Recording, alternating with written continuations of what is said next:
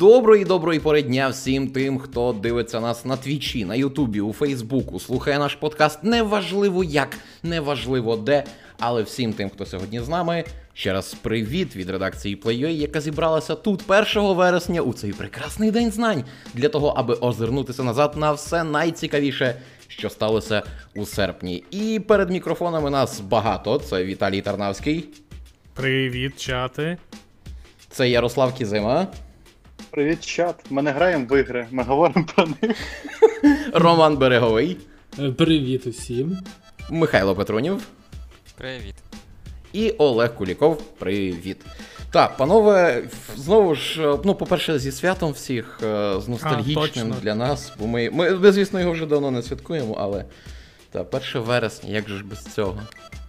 Перше ковідне вересня. М. Ні, насправді я був шокований, що при цьому всьому стані стільки людей почали бахати перші дзвоники, дітлашня без масок. Таке. Мені як. А, бляха, ні, дід зараз знову почне травити байки. Коротше, неприємно було. неси таблетки. Слухай, Олеже, як не крути, дарвінізм завжди знайде шлях Ну так, але ж і не візьме ціно- своє. але ж не ціною нашого покоління. От, Мам, і, врубай Rules of Nature. і в принципі, насправді, серпень видався не дуже то багатим на різнотипні події порівняно з попередніми місяцями, коли ми влаштовуємо стрім-подкасти. Але от одна з тих штук, якої також не відбулося, це дивна хрінь не відбувається з новим поколінням, тому що.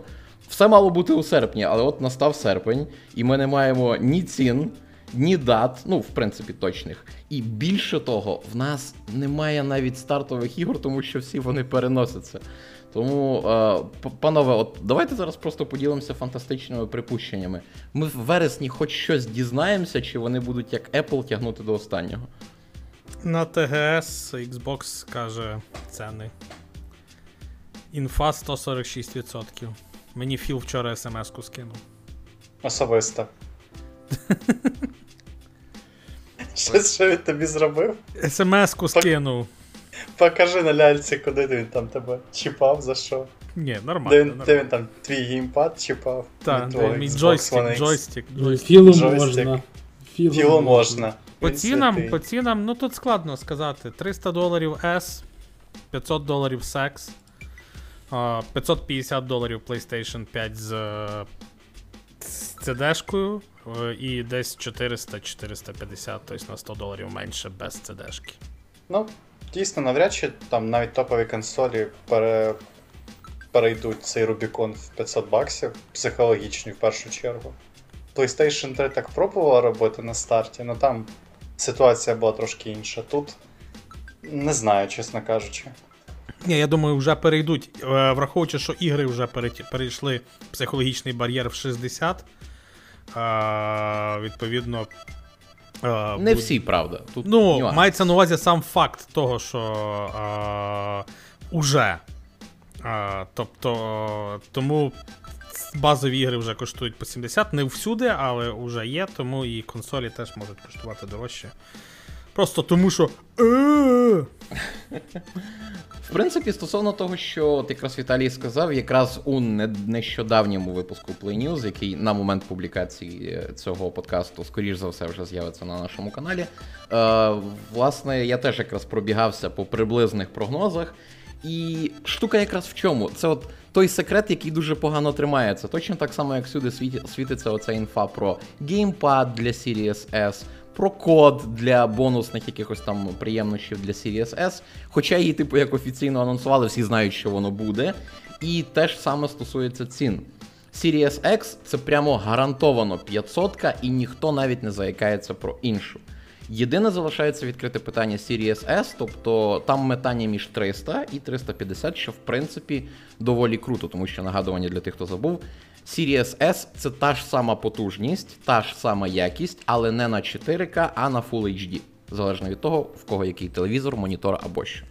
Стосовно е, Sony, тут, тут Ярослава все ж таки не буде 500. Тобто е, версія з дірочкою, назвемо її так, е, вона схожа на кота, от якраз. Котик з дірочкою буде більше 500. Питання тільки 550 Тихо, Чи тихо, 600? тихо, тихо, о курва, на... принт. Тепер я цього ніколи не розбачу. Що? Щось і стало. Ну, кота з діркою, типу. Тепер я цього ніколи не розбачу. Нащо? Знаєш, я- я... після The Last of Us Part 2, мене в принципі вже мало що в принципі лякає в цій індустрії. Тому кіт з діркою, кіт без дірки, взагалі байдуже. Віталік, та ж воно ж дійсно так виглядало. Ти дивишся, воно схоже на котика, але потім хоп, в тулубі цього котика така величезна дірка. Тому так, це котик з дірочкою. Так воно. Так воно власне йде. А, тому що от не забуваємо, що Джек Райан, е, голова власне Sony, ну коротше, західного відділення Sony, він ж так і казав, що наша консоль потужна, і відповідно вона буде дорогою, але це буде виправдано. Тобто він, типу, як готує морально людей до цього. Само собою, що в другий раз наступати на ті ж граблі з 600, з шістьома сотнями доларів це ризиковано. Але не забуваємо, що тут є сила бренду, і сила бренду PlayStation. Не Apple, звісно, але теж вона зможе змусити людей зразу переплатити. Apple. Так. Люди можуть переплатити, тому що це PlayStation, воно варте того. Хоча може і ні. От. А різниця з бездірчастої версії, яка на котика не схожа, вона схожа на вазу, на квіточку. Коротше, симетрична. То там уже дійсно 400-450, то коротше на 100 баксів дешевше, ніж а, котик з дірочкою. Так. Ну, таке. Що я можу сказати? Насправді я трошки не згодний з тою, а, з тим, що там. І, з цінами, з датами окей, ну ігри то є. Просто вони не вийдуть разом з консолями, але вони є. Ну, в тому якраз і як в цьому якраз якраз і була вся суть, що в нас не буде повноцінного, скажімо так, а, повноцінної лонч лінійки.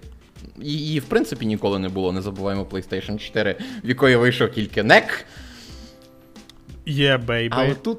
Так, але тут ми просто так от стикаємося, що само собою листопад це місяць, який буде супер сильно забитий новинками. І тут, власне, нагадування, що нові консолі вийдуть в листопаді. Точних дат немає сказано, але є принаймні попередні, які, скоріш за все, будуть правдоподібними. Це Xbox. Тут виходить на ринок першою у перший тиждень листопада орієнтовно 6 числа, а бокс у середині місяця орієнтовно 13-го в один день з Якудзою 7. Отаке кілер комбо. Е, знаєш, потрібно згадати, що не тільки є залізо, є ще сервіси, і про сервіси і доступність, наприклад, ігор з попередніх поколінь у Xbox, в принципі, все зрозуміло і чітко. Нам все розказали ще за півроку до релізу консолі, а то і більше. І задовго до того ми розуміли курс Microsoft. І Sony, чесно, до останнього не зрозуміло взагалі на що вони сподіваються і куди це все йде. Тому що е, шукати там інформацію від сторонніх видавництв, коли там Ubisoft щось комусь там говорить в якихось своїх сторонніх новинах. Це так, Ну, це, це- було, це було дивно. Це дивно, реально. І мене, власне, що найбільше відвертає зараз від Sony, як від, від флагману, скажімо так, індустрії, то, що має це все рухати вперед, вони реально дуже антиконзюмерські.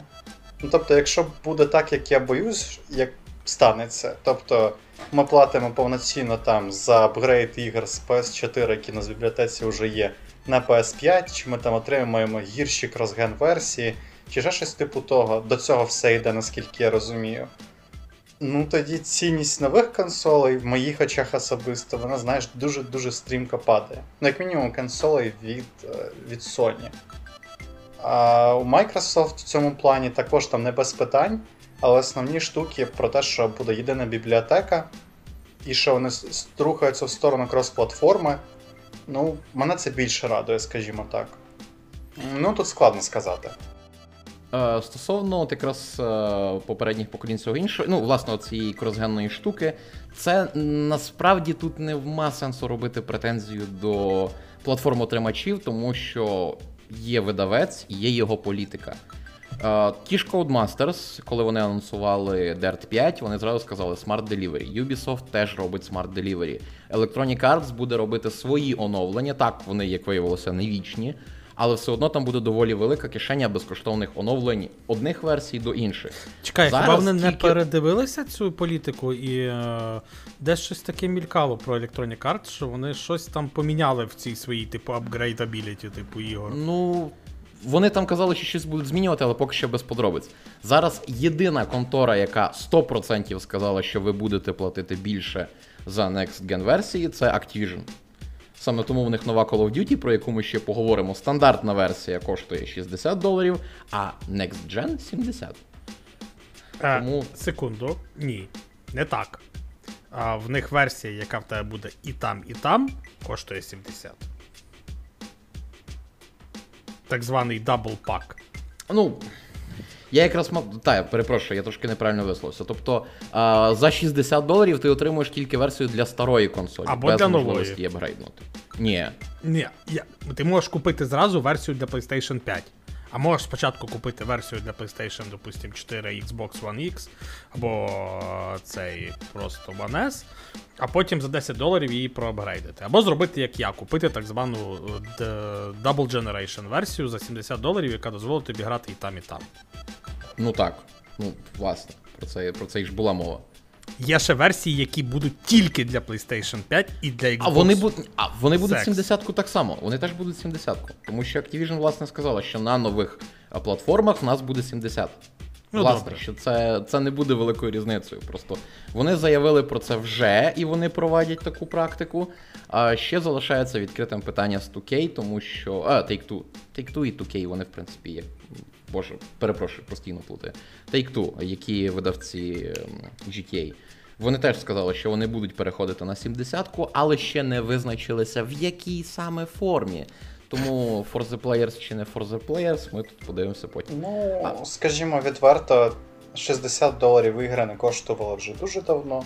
60 доларів це був тільки базовий базовий набір, Ну так, а гра нормально коштувала сотню. 90 Ну, якщо ми говоримо 90-100, так. Якщо ми беремо там Season Pass якийсь, а якщо ще потратитись на якусь там косметику, ну от якщо ти граєш у щось типу Destiny, коли воно було ще платне, то я думаю, там за лайфспен першої частини там за сотню доларів можна було, в принципі, В запросто другій зараз потратитись. теж сама ситуація. А в другій, ну, в другу я грав мало, а от в першу я грав дуже багато, і я це все частково купував помаленьку. Тому, тому я пам'ятаю, що там було не 60 доларів, напевне, за весь час. Ні, ну само собою, якщо ми говоримо про щось, що розвивається і вам регулярно постачає контент, це так, навіть Ендрю Вілсон, дядечко апологет всіх лутбоксів, всієї галактики, він ж про це так само неодноразово говорив. Але штука все одно в тому, що це все залишається фактично, фактично опціональним контентом. А тут же у нас якраз оця основа буде трошки піднята, і до цього ще докинуться Так. інші речі, які залишаться. Так. Лутбокси, DLC, Season Pass, ця вся краса, вона нікуди не зникне. Ну, тому. Тому маємо, що маємо Просто, насправді. просто якщо ти в- власне, от в перспективі все одно будеш платити стільки ж за. Давай назвемо їх подовжувачі. За, за всі інші оці подовжувачі, так як ти перерахував DLC, лутбокси, косметика тощо, то чи такою вже великою і принциповою різницею є оцей перехід на плюс 10 доларів за базову версію? Та не є. Чесно кажучи, з одного боку, так, ну якщо я беру себе як, е, як покупця, як споживача. З іншого боку, є приклад тієї ж Call of Duty Modern Warfare, яку ми з Віталієм з релізу граємо. І, і прекрасно там докуповуємо там Battle Pass час від часу, Мгм. ще якусь маячню. І в принципі, я можу сказати, що це, напевне, з грошей потрачені на ігри, от останній рік в мене майже майже саме вдало, що було, в принципі. Тому зваж- напевно залежить від гри, я би так сказав. Віталік, ти якраз от там перед цим казав, що є. Доповни, будь ласка, стосовно цього. Я загубив свою думку. А бляха! Ну просто ти нагадай, що я мав сказати, я згадаю. Ну, е, чи настільки принциповою А, є різниця Ні, в цих е, 10 як на мене, е, не принциповою, тому що зараз е, банально, ех, як би не сумно, но е, ціна розробки ігр виросла, а ще непомірно виріс так званий маркетинг. Тобто, щоб про ту гру кричали тобі з кожної трубки, щоб ти відкривав телефон, і в тебе там в голову, і в тебе там прилітав тобі пуш, типу, що дивися, Бобі Котік показав нам нову Call of Duty, Blizzard випустили новий Warcraft, е, Remedy випустило Alan Wake 2 е, і так далі. Типу. І це все, щоб кричало з кожної дудки, з кожного всього, щоб навіть на телевізорі, який ти не дивився, щоб тобі мама там сказала: типу, синочку, я виділа ту гру, яку, ти там мені розказував, що ти в неї граєш. Типу, ти думаєш, боже, мама, ти що нормальна? Типу, блін, ти де ти то побачила? Потім такий, а, блін, воно в нас на українському ТВ. Типу, такий, о, майндфак. Просто повертаєшся на 2 секунди від телевізора, а там мама вже наярює просто Орікса, вже закриває всі рейди, вже все Так. купила там PS5, два геймпада для, для себе, для тата, і вони там навалюють вдвох. Класно. Да. Ну і в принципі, от якраз повертаючись до цього, того, що Віталій казав раніше, як то кажуть, ігри будуть всюди, але вони вийдуть невчасно. Давайте от зараз просто подивимося, що в нас власне вийде цієї осені саме з нового під е, нові платформи. Медіум. Це плюс, тому що Акіра Ямаока, Аркадіуш Янковський на секунду. А, здається, Observer. А, переведення. ну, Ну, як Це би не, пер- бу... ну, це як би не було. Ні, ні, добре, окей, добре, давай зробимо так от. Звузимо трошки перелік саме до новинок. Тобто, Medium, так, є, окей. Ще. Call of Duty. Ну, це cross-gen штуки, скоріше. Ну так, але все одно вони вийдуть.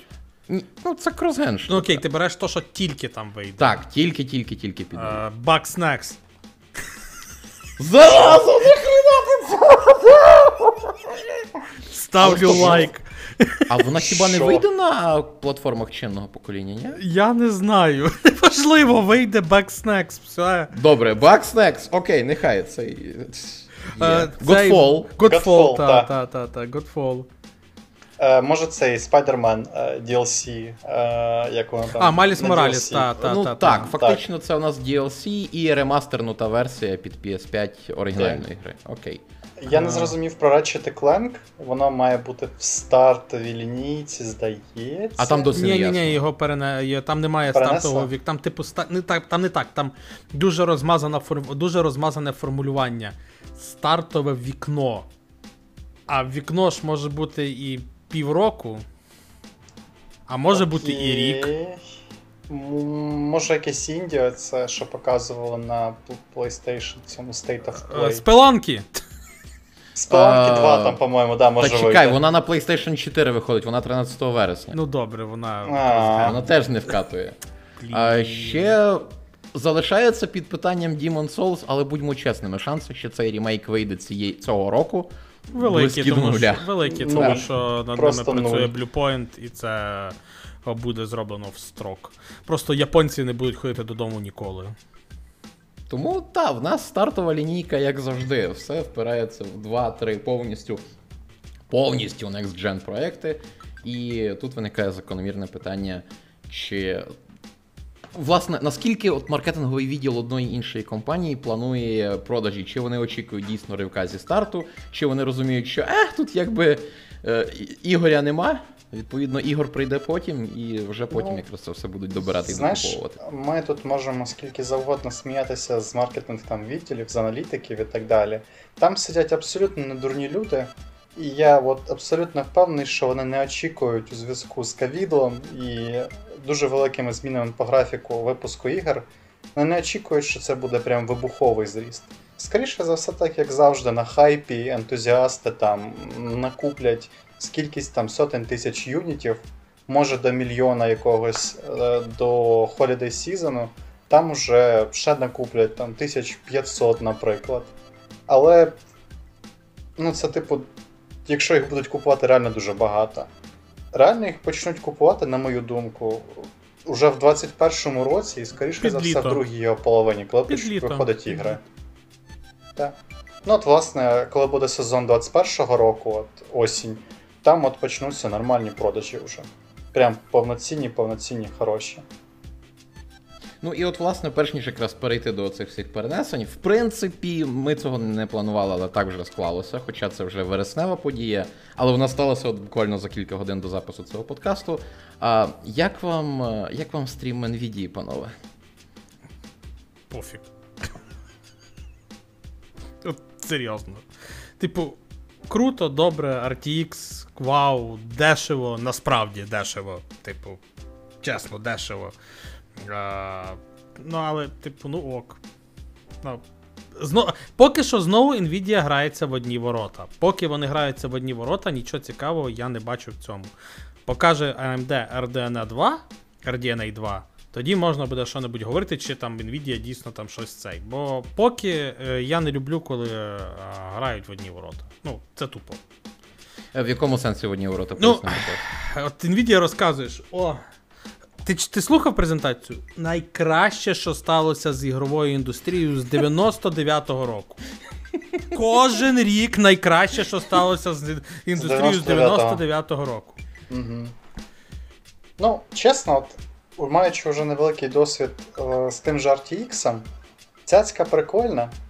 Чуваки, не ведіться, воно вам не треба. Ну, серйозно. Е, Віталій абсолютно правий. Тут, знаєш, як з CPU-шками. От зараз починає бути цікаво між Intel і червоними знову, тому що червоні потіснили своїми класними райзенами е, Intel достатньо сильно, плюс там ще був удар від Apple.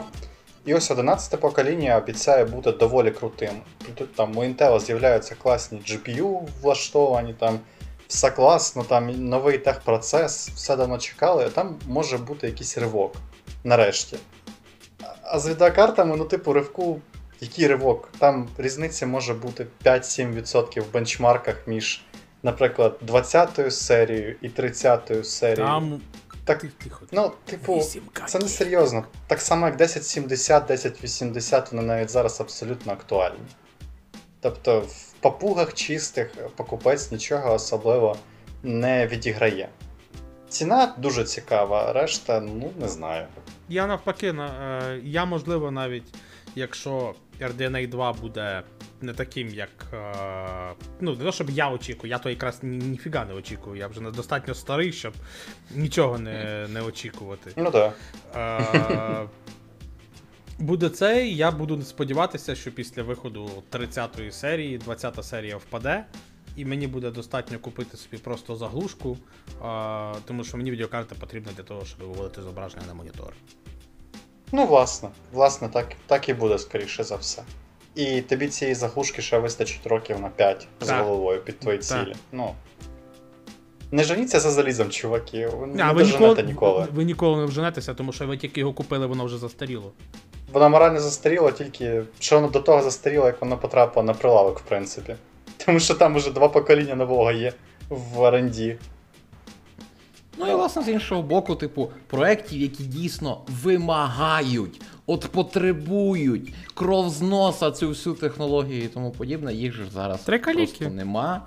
Так, Немає. і, і навіть навряд чи будуть. Власне, ті проекти, які це вимагають.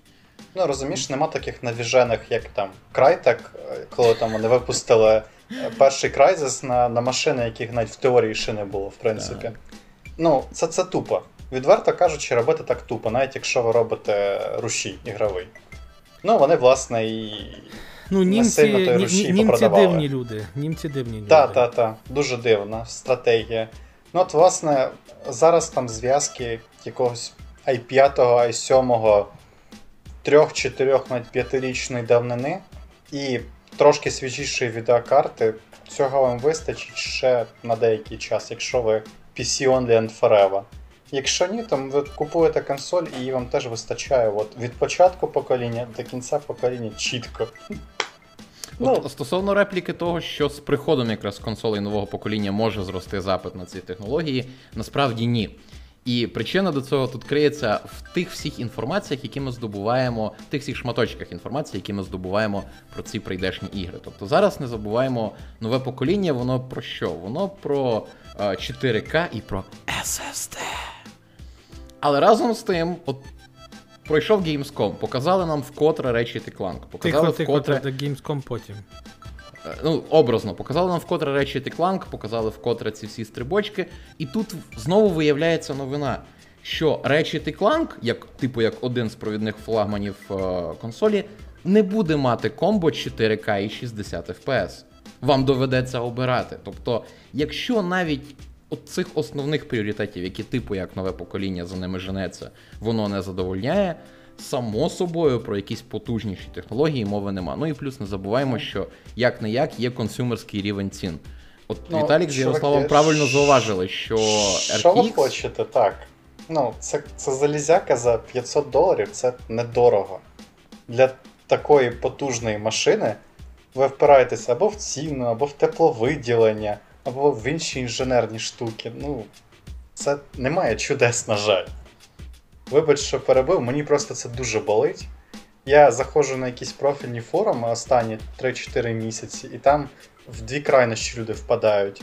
Або там будуть 8К 148 мільярдів FPS, або За 300 ці штуки показують мило, і в мене витікають очі, і там буде 15 FPS. Ні, не буде того, ні того. Вибач, ще раз залежить, чесно, не Та ні, ні, ні, нічого. Тут якраз просто ну, власне, дякую, якраз що доповнив, що це не та технологія, яка буде супер-мега вирішувати. Мгм. Боже, мені мені згадалося Nvidia Physics. Пригадуєте, яка колись дрочь була на неї? Hairworks там ще був, там ще Та, та, Ну, та, типу, та, та, та. Nvidia е, цей, типу, взагалі весь софт, який е, Nvidia в свій час купила в Агеї. Власне, і самий не тільки софт, а й залізо, яке власне розроблялося під е, прорахування фізики. Типу, да, круто, вау, плащ, як у вас розвивається. Як в житті! І, і що? І, а Знаєш, потім виходить. е, У Відьмаку Hairworks і в тебе FPS падає на третину на любому залізі. Запускаєш Batman Arkham Knight, і він в тебе йде в 10 FPS, і ти такий. Ммм, Мгм. неплохо, да. 10 FPS.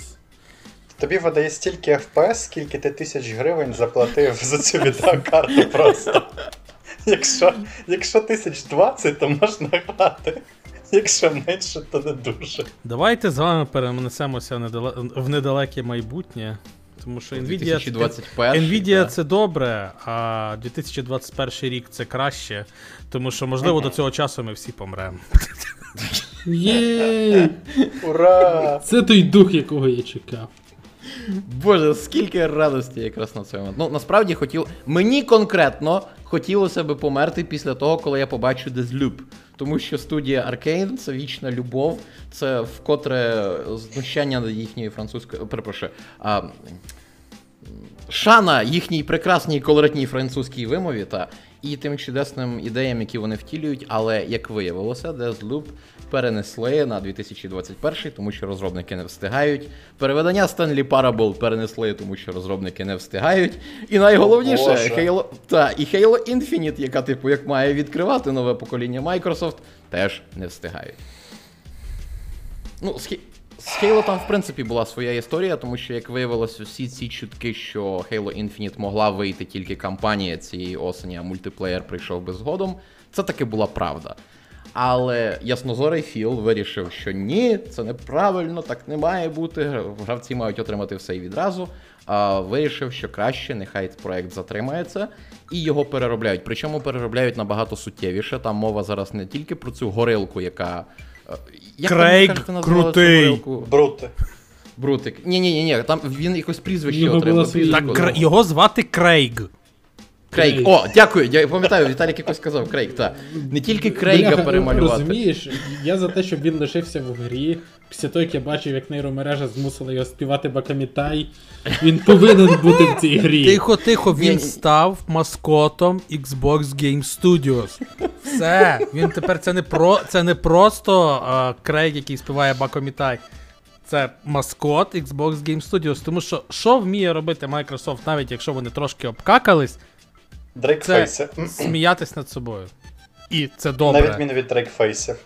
І та, і відміну від давайте забанимо пів інтернету, тому що ой там е, меміси вилізли по енній грі. Да, але Мєміса було краще, ніж гра, до речі. Ну, меміси це ж меміси, а гра це гра. Ну, не у випадку Halo, тому що конкретно тут не слід забувати про одну важливу річ, яку нова аудиторія завжди ігнорить. Це те, що Halo насправді використовує дуже багато інфи, і те, що можна, ті ресурси, які можна було би пустити в графло, вони пускаються конкретно в е, те, що відбувається на рівні, а саме у ворогів. Тому Штучний інтелект. Угу. так, ці, ці, ці всі. А, о, Боже, як там, а, пластмасові теп- текстурки, погане освітлення, тощо це все поправиться. Але якщо це буде. Е, Тут є Що? нюанс.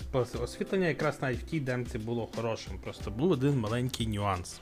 Що, е, що 3, е, 343 Industries е, трошки неправильно зробила. Це те, що вона забила на нормальне запечене освітлення на броні і на зброї.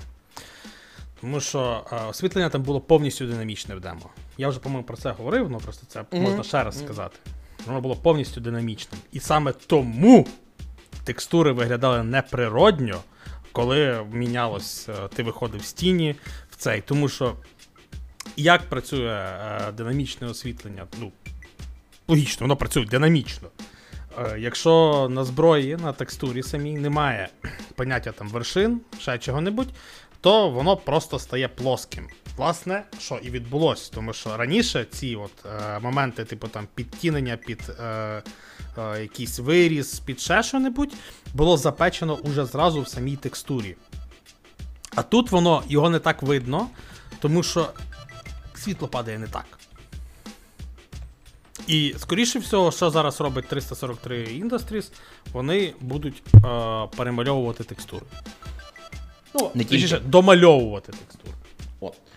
Е, Бо вони будуть не тільки домальовувати текстури, насправді там ще йде дуже велика робота над переробленням і доробленням сегментів кампанії. І тут якраз ми підходимо, напевно, до найприємнішої новини з часу анонсу Halo Infinite. До роботи над серією Halo Мгм. повернувся Джо Стейтен. Для тих, хто не в курсі, це людина, яка Halo, власне, вигадала і писала у всіх номерних іграх, які розробляла Bungie. Це людина, яка фактично вигадувала всесвіт Destiny до тих пір, поки його не вигнали. А з його робі... а, його роботи не взяли, згодували пташечкам, які це все переживали, потім відригнули своїм маленьким пташеняткам. Що все одно дало нам більш-менш непоганий і колоритний результат. Отож, Джо Стейтен він повернувся, і він таки працюватиме творчим керівником та, назвемо так, оверлордом всія кампанії, оскільки Halo Infinite, нагадуємо, це та гра, яка буде з нами 10 років. До неї просто постійно будуть виходити як мультиплеєрні, так і синглові доповнення. Ну, нові цю історію ми та- вже. і все це, ну, власне, і всі ці речі тепер будуть робити чисто з під пера і за контролю дядька Джо. Дай Бог. Що круто. Що дуже навіть круто. Тому що ну насправді це логічно дозволити зробити оцей от софт ребут, новий розділ історії глобальної для Мастер Чіфа людині, яка фактично це все і почала, і рухала в потрібному керунку стільки років. А не Тому запізно. Ну, він ще зараз тільки повернувся, правильно? Так, е, 10 років розвитку, там ще ого-го. Ну, тоді маю на увазі ребут, він якби пропустив, він буде виходити далі і керувати. Ну так. Ну, і власне, про, про це й була мова. Тобто ми ж не знаємо. А, фактично як, вся Halo Infinite повинна бути оцим софт-трибутом, але вона довготривала. В якому моменті один розділ закінчиться і перейде в інший, це невідомо, точно так само, як невідомо, як саме буде структурована історія. Тому що ми бачили оцю велику мапу, ми бачили цей відкритий світ, і ми бачили купу іконок там. Яке розміщення, як нам будуть давати кампанії, як будуть структурувати ланцюжки, боже, не квестів, неправильне слово. А, ланцюжки завдань, окремі сюжетні арки тощо, це все залишається відкрите питання, і над цим працюють. І тут якраз виникає найбільше побоювання. Дуже не хочеться, аби Halo Infinite вийшла в першій половині цього року, ну, наступного року, тому що це якраз от означає, що вони таки тільки текстурки перемальовували, а Стейтена найняли на перспективу або для вигляду. Ну, І насправді змінили мало. Так. Ну, може бути і так, але я думаю, що гра, як мінімум, ігроладно якісною вийде, тому переживати не слід. Більше часу відполішать, виловлять якісь баги, оптимізують, домалюють якогось графону. Тут ще є такий по-моєму. момент, про який теж всі забувають насправді е, дуже часто. Halo Infinite повинна запускатися на оригінальному Xbox One. Ти думаєш, не дропнуть цю штуку? Думаю, ні. Тому що, ну, от, все було б класно без цього пункту, а з цим пунктом можуть бути ну, певні проблеми. Ну, сам факт, він був, він є. Хіба, хіба дійсно дропнуть просто підтримку старих консолей? Ну. Тоді вони трошки підуть самі проти себе. Ну, можливо, але це прецеденти такі вже були, коли казали там розробники, що з важким серцем ми вимушені були зробити таке рішення. І я пам'ятаю на з прикладом тієї ж першої Destiny, коли дропнули нарешті старі консолі. А, взагалі вся фанбаза майже вона дуже зраділа, тому що там капець які були обмежені в грі. Там з інвентарем були проблеми навіть, я вже мовчу про все інше. Тому може так і на краще буде. А, Михайле, ти його хотів підхопити? Е, я на рахунок того, що в Halo все добре. Просто е, раніше в студію покинули два творчі керівники, правильно? Перший один, а потім хтось інший замінив на півроку і теж е, пішов. Тому, якщо чесно, ну як ви думаєте, наскільки це сильно вплине на. Вплив, взагалі вплине на Хейло, враховуючи, що один пішов, здається, минулого року, а інший чи то цього, чи то Ніяк. теж минулого. Ну, просто творчий керівник це наче якби не останнє. А, Михайло, найбільша цінність творчого керівника вона полягає на початку і всередині роботи. Це, це знаєш, уяви собі великий крейсер, великий і довгий корабель. Коли він вже набрав хід, його дуже важко повернути. Якщо він нехай десь хоче змінити свій курс, на це потрібно дуже багато часу і зусиль, і це сильно зношує корпус. Так само і тут великий і дорогий проект, коли він вже набрав свій хід, розробка пішла повним ходом, а творчий керівник, е, ну, як в Вальгалі. Він може йти собі наліво. Так. І потім йти геть з компанії. Це, це, це, це... Ай, І молодець! потім це не особливо щось змінить, тому що все вже рухається. Про- Процес відточено, все йде, всі основні рішення вже прийняті. Тому, коли, от, скажімо, вже була там інфа про відсторонення Ашрафа Ісмаїла, від оце все, в мене насправді ніякого особливого злорадства і радості не було, тому що я розумію, гру це не врятує, не змінить, ніхто там краще, навіть якщо прийде краща людина, вона не переробить попередніх рішень, бо всі вони вже прийняті. Все. Так само і тут. Те, що мало відбутися в нас в Halo Infinite на момент релізу, те все приблизно так і залишиться з поправкою, можливо, на другу частину кампанії або на окремі елементи. І тут Стейтена, вже от якраз перефразовуючи, дійсно, скоріш за все, беруть на виріст і на розвиток конкретно франчайзу. Ну і плюс не забуваємо, що а, який власне був відгук на Halo 4 і 5, типу, як шутани вони класні, тому що це геймплейна формула. Але господи, що ці люди робили з історією? Тому так, як то кажуть, невелика втрата. З історії з дизайном. Господи. Ну, Halo Wars хвалили за дизайн, особливо другі. Ну, теж треба розуміти, що нова студія, ну як нова, е, що 343 вони, в принципі, вже трошки знають, що то таке є за Halo, і вони навчилися з ним працювати. Звичайно, критика буде завжди, але ну come on, Bungie не робили вже з десяток років нічого по тому всесвіту. Е, ну- Відпустіть, забудьте. Просто різниця в тому, що от з тими самими прекурсорами. Вони ж капець як змінили дизайн, і він банально не вписується до старих частин. Тепер Тому змінили що- назад. Все працює Ну, знаєш, дві вони, сторони. Вони не до кінця, вони його мішають, я їм так само не можу простити елітів. Господи, що вони зробили з бідними елітами? Ви Це не тим наше вже займаєтеся. фанбойське. На ви комусь щось прощаєте? Живіть собі щасливо.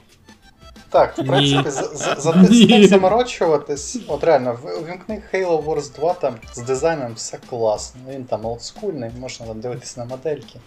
Там все чудово. Там все далеко. Ти можеш, ти можеш зазумитись, там, там є зум. Там, там деталізовані модельки, вони, вони красиві, я тобі чесно кажу. Ну, з Halo Infinite це, якщо і буде історія успіху, то це історія успіху десь в майбутньому. А в серпні ми стали свідками історії успіху з неочікуваного місця в неочікуваній формі, але теж таки крутій. І мова тут про Fall Guys. Ну, давайте спочатку, панове, які враження там, чи вже чисто споглядальні, чи вже власне геймплейні залишила ця гра на вас за цей Хтось, місяць? крім мене, її грав. Ну, я кажу, бодай навіть споглядальні. Fall Guys це весело. Fall Guys це е, дуже класно там для пофанитися з друзями. Fall Guys це класно дивитися на стрімах, тому що особ- люди переживають, люди там зляться. Ну, тобто, власне, те, за чим люди приходять на стріми, це, е, це, це якраз цей момент контенту, типу, блін. Але е, поки е, не знаю, дуже сильно залежить від того, що буде відбуватися далі. А, тобто, якщо так воно і піде, як вони зараз хочуть, тобто вони зараз трошки е, випустять другий сезон, потім трошки подумають, випустять гру на платформи, де її ще немає, тобто Switch плюс Xbox, то Devolver Digital буде просто лежати, як оці два пана на мішках з доларами і будуть просто собі щасливі. Але а в цій гри є другий варіант. Вона може просто видохнутися через півроку, і про неї потім більше ніхто ніколи згадувати не буде. Чесно, це не проблема. Ну, як Ну, Це не проблема якраз в тому, в тому сенсі, що, по-перше, на неї не покладали особливих надій для самих розробників. Це був великий шок. Там і сервери валилися в перший день, і купа всього іншого. А, і, в принципі, так, тут якраз як Віталій каже, навіть в мене це було. Я трохи пограв о, в гостях знайомого, і воно дуже швидко вичерпує себе. Весело, але ненадовго. Інша справа, що цей проект вже бахне скоро десятку мільйонів проданих копій тільки в Steam, не кажучи вже про інші сервіси. Він став найприбутковішим проектом, який, в принципі, коли-небудь видавала Devolver Digital вже. Що би там не було далі, це вже просто найбільша кількість грошей, яку вони заробляли за одну гру. А розробники отримали шикарнючий бонус у своє портфоліо. Тобто, в- це, знаєш, як колись було з Apex Legends, там всі гадали, виживе вона чи не виживе. Гра на старті вже робить стільки, що завтра їй може не стати. Вона вже досягнула свого. Вона пробила відповідну планку, вона відкрила певні ачівки. Це успіх, це вже історія, тому що ми про це навіть говоримо зараз. Вона це зробила за місяць. Тут що б не було далі, це круто. Чесно, в мене весь е, досвід з цією грою закінчився на тому, що мені написав Віталій, два рази сказав: слухай, забери з PS Plus, її, її треба буде зіграти. І потім ще раз повторив той самий меседж з іншим трішки формулюванням. Я на другий раз сказав ок і забрав її з PS Plus. Так і не зіграв, тому що ми грали в Warzone. Але, але гра напевно дуже хороша. Я одобряю. Гра класна, я, я вірю, що вона дуже цікава. Просто поки що, поки що не склалося. Головне забрати з PlayStation Plus. Далі там вже а, Аллах розбере своїх. Угу. Я, я можу хіба що підтвердити, що дивитися е, з цією грою цікаво, бо Макс з Вовою не раз грали, я просто дивився за їхніми спробами е, там, перемогти. І ну, реально хвилюєшся. Це не просто геймплей, який, е, в який, який цікаво грати, а дійсно і дивитися. Ти не тільки дивився, ти ще слухав Вову з Максом. Я тобі співчуваю, серйозно. Бо я, я прикидаю, що там було в закритому лобі, коли вони обоє грають в Fall Guys. Там весело, якщо чесно. По-своєму. Насправді, мені найбільше в цій всій ситуації, у всьому в всіх оцих інфоісторіях, пов'язаних з Fall Guys, найбільше сподобалось те, що а, в людей відновилася віра в Battle Royale. Типу, от, можна зробити Battle Royale, який, типу, так само залишається вірним основним постулатам, але він веселий, він приємний, він легкий, він без насильства, поки ти не пхаєш іншого чоловічка в смерть, в Або не притримуєш їх. Або не притримуєш їх. І вони падають. І розриваються падають, на шматки, біжать правда, і цього. падають. Вони біжать і падають, біжать і падають. Історія мого життя. Це приблизно як. Е... Detective Comics Fandom. Там теж трошки біжать і падають. Так, Тому- DC фандом цього року вийшов, е, ну скажімо так, анонсували нам його як супер, мега, гіпер, ультра онлайновий фестиваль, де 24 години ви зможете е, зайти на такий-то такий-то відділ, ну на такий-то такий-то відділ, подивитися те-то, те-то, там будуть такі-то такі-то активності. На виході ми отримали дво, ну, окей, 4 годинну презентацію, яку крутили 6 разів.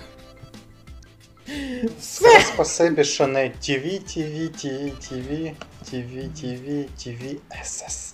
Але ні, ну, до честі працівників е, DC і Warner, всіх от власне відділень, варто сказати, що як на комплект основних анонсів, тому що як завжди були основні, були другорядні, захід в цілому вдався. Він дав достатньої кількості фан-матеріалів, він анонсував речі належним чином. І от тут зараз давайте панове. Зараз не, не е, зосереджуючись на чомусь одному, давайте так от. Серед не ігор, тому що їх всього було дві, про них ми поговоримо окремо. Що вам припало до смаку на DC Fandom найбільше? Почнемо з Віталія. Е, Почнемо з того, що я пропустив, в принципі, всі стріми DC Fandom. Е, Я дивився вже постфактом і дивився тільки те, що мені було цікаве. І насправді, е, ну, це навіть буде дуже сильно логічно. Це новий Бетмен. Фільм. Та-та-та-та-та. Блін, спагнули. це так круто. Да, Паттісон класно в роль попав. Патісон це просто, я не знаю, це Дуже жаль, його так недооцінюють. Актор дуже талановитий. Дуже талановитий.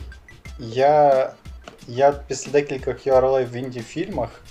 Я прямо заткнувся. з Дефо. Та, та, та й до того почекай в цьому в ровері, там ще в інших штуках. Він настільки класно грає. Він реально дуже крутий актор. Він трошки бахнутий на голову, але актор чудовий. Ну, не бахнутий на голову би не в маяку би не знімався. Ну і Бетмен з нього такий би не вийшов. Такий, та, такий вайб просто класний. Мені дуже сподобалось. Але мене насправді потішив не Бетмен найбільше. Найбільше мене потішив нарешті Снайдер Кат, який от вийде, сподіваюся, колись там скоро. Мені, мені реально цікаво подивитися, що, що ж то за Justice League від, від Зака Снайдера саме. Тому що, е, ну, зважаючи на весь хайп навколо саме цього кату фільму, це має бути щось ну, зовсім зовсім інше. В принципі, в мене DC це такий guilty pleasure. Я завжди DC-шні комікси любив е, більше за Марвелівські. Я там люблю більше Бетмена, Флеша і навіть того ж Супермена і Лекса Лютера більше, ніж майже все Марвелівське. Напевно, на рівні з Марвела в мене тільки Спайдермен той же стоїть. А, і мені дуже було неприємно дивитися за тим всім, що із е, DC саме Cinematic Universe відбувається. Сподіваюся, що Снайдер Кат і е, нова дива жінка вони трошки вирівнюють ситуацію. Ну і плюс Suicide Squad новий і багато інших речей. В принципі, я з помірним оптимізмом дивлюся на майбутнє DC. Мене, мене цей захід потішив. Отак. Романе? Я його скіпнув. Ну так чекай, ти Правильно. то може скіпнув, але все одно ж потім там щось зайшло, як не як. Якась то інфа, то трейлер. Якщо ви чуєте гурки, це не я, це гроза. Ну, по суті, про те, що говорили новий Бетмен, який можна буде глянути. Снайдер Кат, ну і Бетфлек, який все-таки ще з'явиться на великих екранах, це завжди щось що тішить. Як мінімум раз. Як а може і не раз, раз. Тому що особисто для мене Афлек, ну, курва, він ідеально попадає в обидві особистості. У нього ідеальне підборіддя для цієї ролі. Воно просто ідеальне. Романе, просто скажи, що це ідеальний мужчина. Ні, от тут дивися, це. Тут, тут, тут, знаєш, е, от з цим можна не погодитись, тому що є багато Джек Блек. хороших мужчин. Є Я фільм, навіть Джек Блек. Тому Є що існуєш ти, ну, та? Існую я, існує Олег, існуєш ти. Все ясно.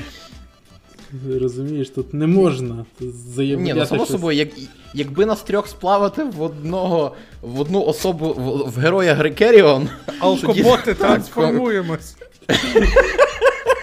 тоді конкуренції не було, а так ми змушені жити чим є. Ну просто. А, ну, да, Романе, договори, будь ласка. Та триєдиний ідеальний мужик. Та, про що це я говорив? А, Бетфлек. Ну, зараза, от хотілося побачити його все-таки більше, хотілося б побачити, почути раптово новини, що от, ми все-таки дамо Афлеку зняти його фільм, але. Ну, сумно. Тому що. Ну, курва, я б, я б це глянув. Я б це глянув. Добре, що вони не вертають Джареда Лето до, Джолі, до ролі Джокера. О, господи. Так. Михайле? В світі, де існує Хоакін Фенікс. Ну, я найбільший кайф от, отримав від е, трейлера Snyder Cut. Разів 10, напевно, переглянув його. Кожен просто кадр, це. Я не знаю, кайф. Єдине тепер, чи він все це об'єднає і вийде з цього хороший фільм, але от трейлер сам. е, Саме як поставлений кадр, це дуже круто. Ну, візуально Снайдер завжди вмів знімати.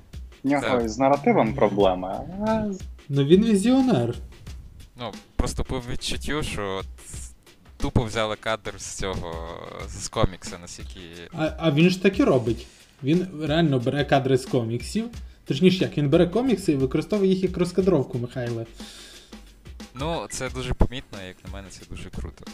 Бо, наприклад, е, фанати зліпили там як під ту ж саму пісню, але марвелівський варіант. І видно, ну, що люди неправильні кадри вибирали, і е, ну, фанати. І самий монтаж е, марвелівських фільмів він більш такий, як на мене, класичний. А от цього реально комікс живий. Звісно, Бетмен сподобався. І особливо фінал, як він з, я поборовся. Давай скажи просто: він місить нещасного бандюка. Ну, блін, ті звуки, вони шикарні. І, і, звісно, інтригує е, загін самогубців. Просто я не знаю, що буде е, з Джоном Сіною, що буде з. е, Його не буде в кадрі. Я, на це сподіваюсь. Ну, з таким то костюмом краще хай уб'ють на першій хвилині. Ні, насправді дивись, там обіграють старий жарт. Типу, Джон Сіна, він буде, напевно, єдиним з переважної більшості, хто буде в- в- увесь фільм, в кожній сцені. Просто ви його не бачили. Так. Ну, загалом, типу, якщо чесно, перечуття до того фільму. Е, Я боюся, що не вийде е, з- щось хороше, але все одно цікаво, як вони будуть справлятися. Точніше, як вони побувають половину персонажів, як будуть справлятися з іншими. Бо все ж таки е, персонажів багато, і та й каст там реально кльовий. Загалом, типу, підсумовуючи от ці всі сторонні речі, які були показані, от стосовно Бетмена, само собою, всі хвалять супер, але забувають ще дві речі, які тільки підсилюють крутість від того, що є. По-перше, в цьому трейлері немає ні одного шматочка CGI.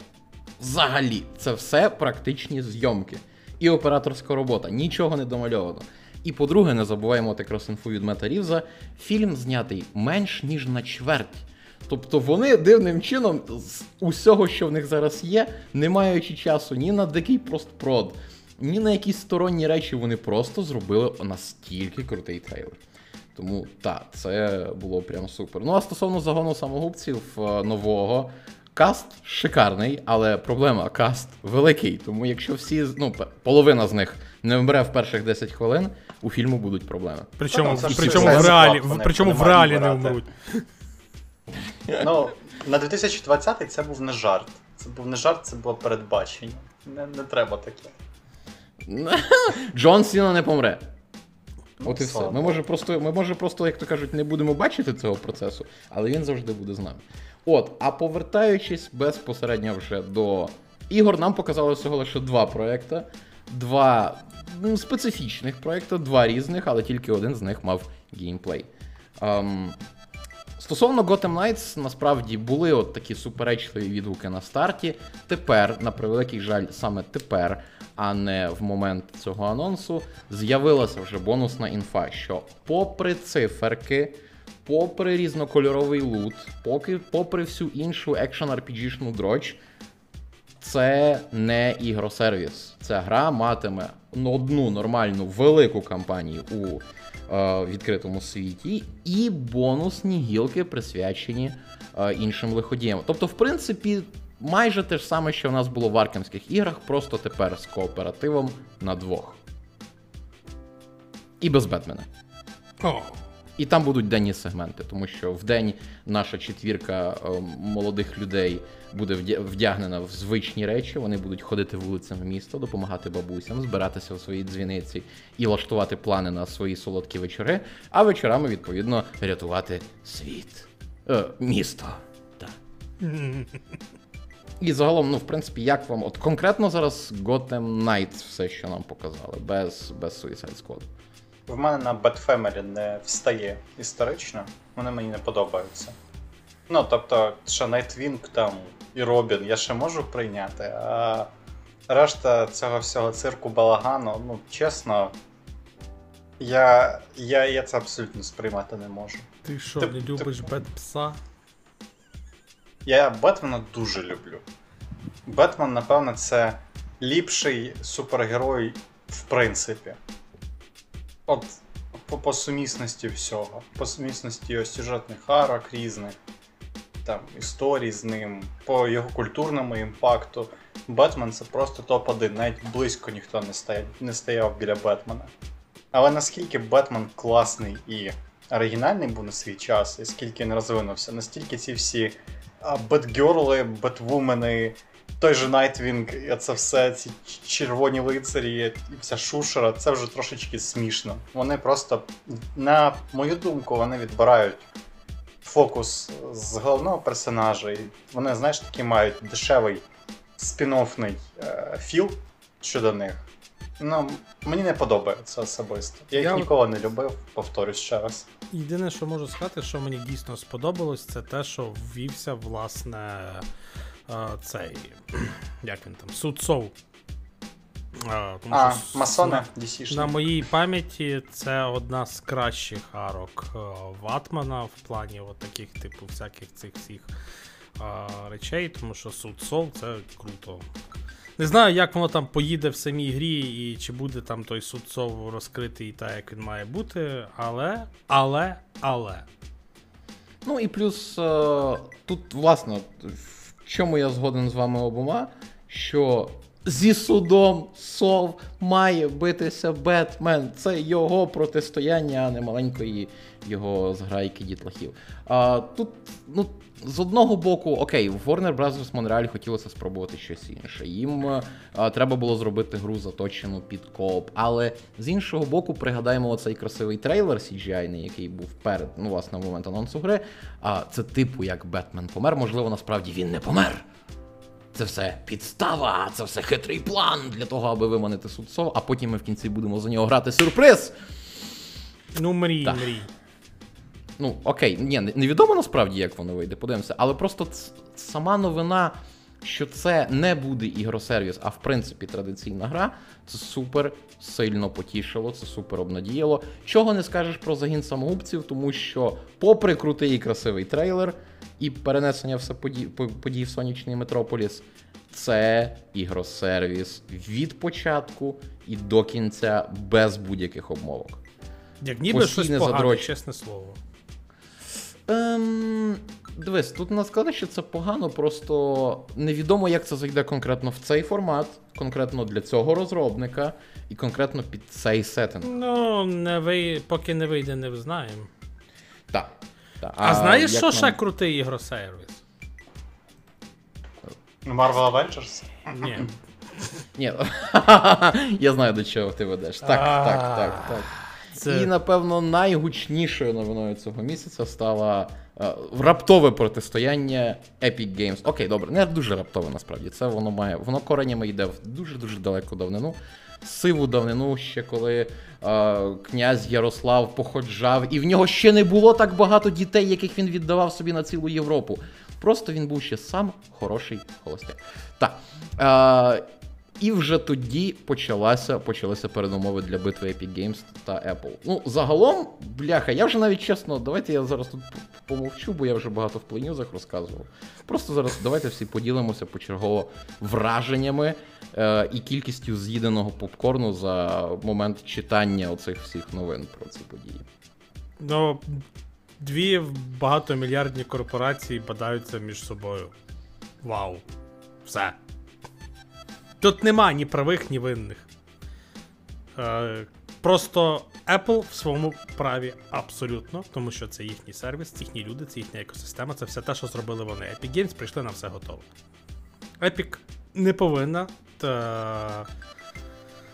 мати якісь привілегії. Ну, в той же час привілегії має Amazon. Ну я вже говорив, чому так, тому що Тім Кук купує в Амазоні, все правильно. І він не грає в Fortnite. Так, так, все просто.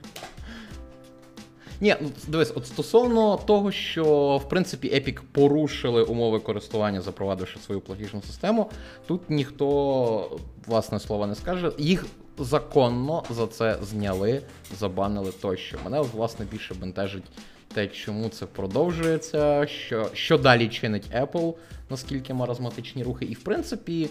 О, негнучкість тієї системи. От. Тобто, якби не було ситуації з Амазоном, якби всі умовних 13 років проводилася практика, ми забираємо тридцятку, це одна річ. Але в, на всіх платформах, на всіх у всіх крамницях є або занижені ставки, відповідно, або гнучкі системи залежно від тих чи інших розробників, тих чи інших сервісів, тому що е, ситуація зі Spotify вона показала наочно як цих 30% в App Store це інструмент нечесної конкуренції. І тут уже це порушення торговельного законодавства, до якого, в принципі, вже Epic не має жодного стосунку. Це вже проблеми самої Apple. Просто для тих, можливо, хто не вкурив всю цю історію з 30%, чому довкола них так сильно носиться, насправді 30%, які забирає собі дистриб'ютор, це стандарт рітейлу, загалом роздрібної торгівлі умовна та ж розетка, якийсь великий супермаркет, або що вони забирають приблизно стільки ж. Але не слід забувати, що з цих 30% операційних витрат насправді доволі багато. Це і платня працівникам, це і логістика, це і упакування, це і зберігання, це купа всяких інших речей. Тобто е, дистриб'ютор, зрештою, забирає собі відсотків від 5 до 15. Коли ми говоримо про 30% комісійних у цифровому продажі, от умовно, ви купуєте гру в Steam. Вона коштує е, для заокруглення візьмемо 1000 гривень. З них 300 іде дядькові Гейбу. Типу як? Насправді дядько Гейб забирає всього лише 250. Чому? Тому що коли ви платите цю тисячу, йдуть ще банківські операції. Є оплата серверів, які, е, де власне зберігаються ігри, Steam тощо. Є оплата служби підтримки і тощо. І вона забирає всього лише 5%. Завжди, не більше, не менше. Так влаштована індустрія, що цифрові операції, цифрові транзакції завжди мають операційні, операційні витрати у 5%. Тобто дистриб'ютор на рівному місці в індустрії, де від нього абсолютно нічого не вимагається, ні логістики, ні пакування, ні зберігання, ні будь-яких інших сторонніх речей, забирає від вас 25% вартості. Так. У які погані я, люди. Фу-фу-фу. Я би сказав, що Ні, це ну, трошечки дивись, просто ж... заспрощено. Ну тут я більше погоджуюся. Ну, само собою, що спрощено, для того, щоб це було більш Віталієм, розумієш, просто Apple Чому Apple, ну і це проблема, в принципі, це не одна площадка. Apple так вони побудували з нуля свій там програмно-апаратний комплекс, свою інфраструктуру. Вони в неї вкладалися сильно більше 10 років, і, власне, вона стала популярною саме через її там, ну, порівняно з конкурентами набагато вищу якість, навіть зараз. Тому так, Apple абсолютно в своєму праві. І так вони отримують доволі багато з, в плані комісій, але у них, чесно кажучи, і контроль якості, який не який, але присутній. Ну, принаймні, зі свого досвіду можу сказати, що в Apple в App Store, а, щоб засабмітити продукти, щоб його прийняли до продажу, потрібно пройти певну модерацію, і це теж живі люди. На кожен продукт, на кожен апдейт. Це все перевіряється як е, програмно, тобто там якимись автоматизованими тестами зі сторони Apple, так там сидять модератори, інколи не один, і вони також це все передивляються. Про це потрібно згадати. Ну і плюс, ну, чесно, зважаючи на те, наскільки агресивно себе поводить Epic, е, Epic Games як компанія е, зі своїм магазином, з тим, як вони свої просовують е, сервіси, ігри, продукти. Чесно, робити з них героїв чи мучеників, ну, ну я би не став. А те, що заробляють. Ну, не, не є. Абсолютно ні. Вони, ну, чесно кажучи, Apple теж це доволі жадібна корпорація, але це жадібна корпорація, яка виїхала за рахунок, е, перше, дуже крутого R&D, в яке вони вкидають дуже-дуже багато грошей. І е, друге, дуже грамотного маркетингу, тому що у них реально, реально були круті люди, і досі є круті люди, які тим займаються. А в випадку з епіками, ну, типу, у них є рушій, ну, рушії, скажімо так, і з якими вони, в принципі, мали нормальну бізнес-модель, і вони мають от Fortnite, за рахунок якого вони вирішили ще з китайськими грішми від, від, відгризти трошечки риночку. Там не зовсім, не зовсім як його, морально, морально правильними методами. Тому ця ліпка е, мучеників з них, як на деяких сайтах там пишуть, що Apple, Apple погано, Epic добре. Ну ні.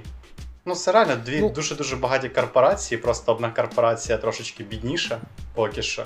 Вони бадаються і, і просто хочуть поділитися грішми.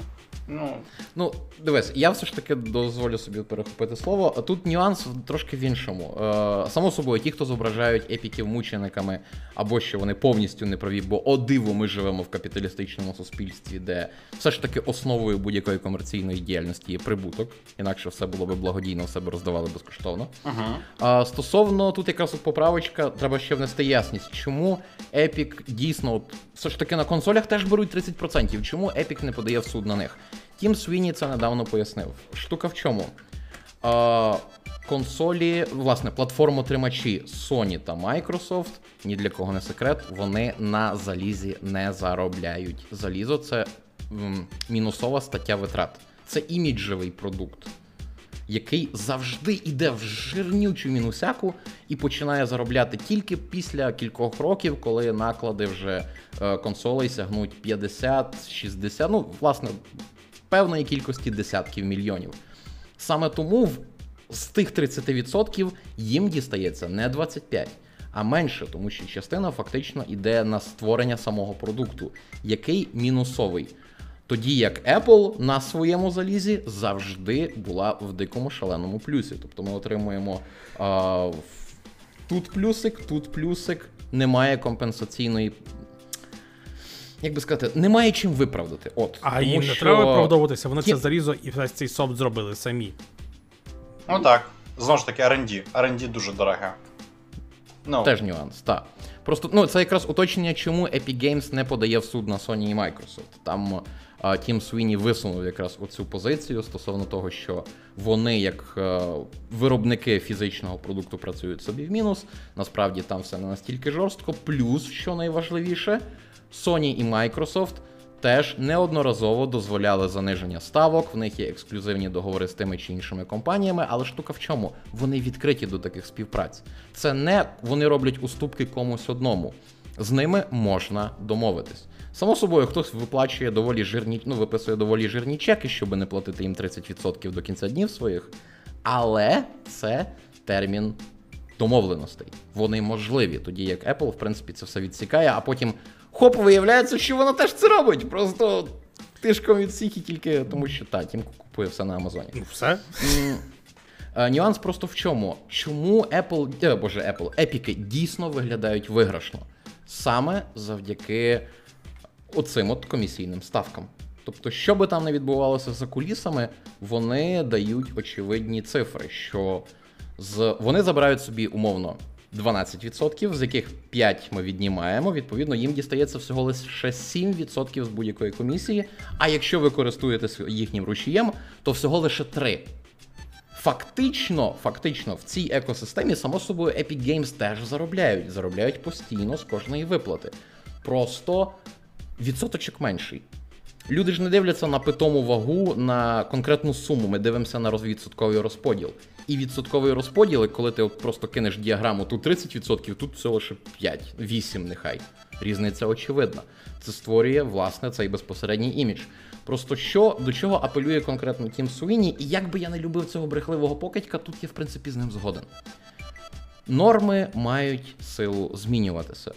В кінці 90-х, на початку 2000-х розробники софту е, страждали, масово страждали від піратства, і вони не могли покладатися на фізичні копії. Тобто, якщо вам видавець платить 10% від зробленого, це ж круто, ви просто ви Бога за бороду вхопили. Якщо більше 10, так ви ж взагалі красунчик. Якщо 50, ви точно спите з кимось з видавця, з видавництва.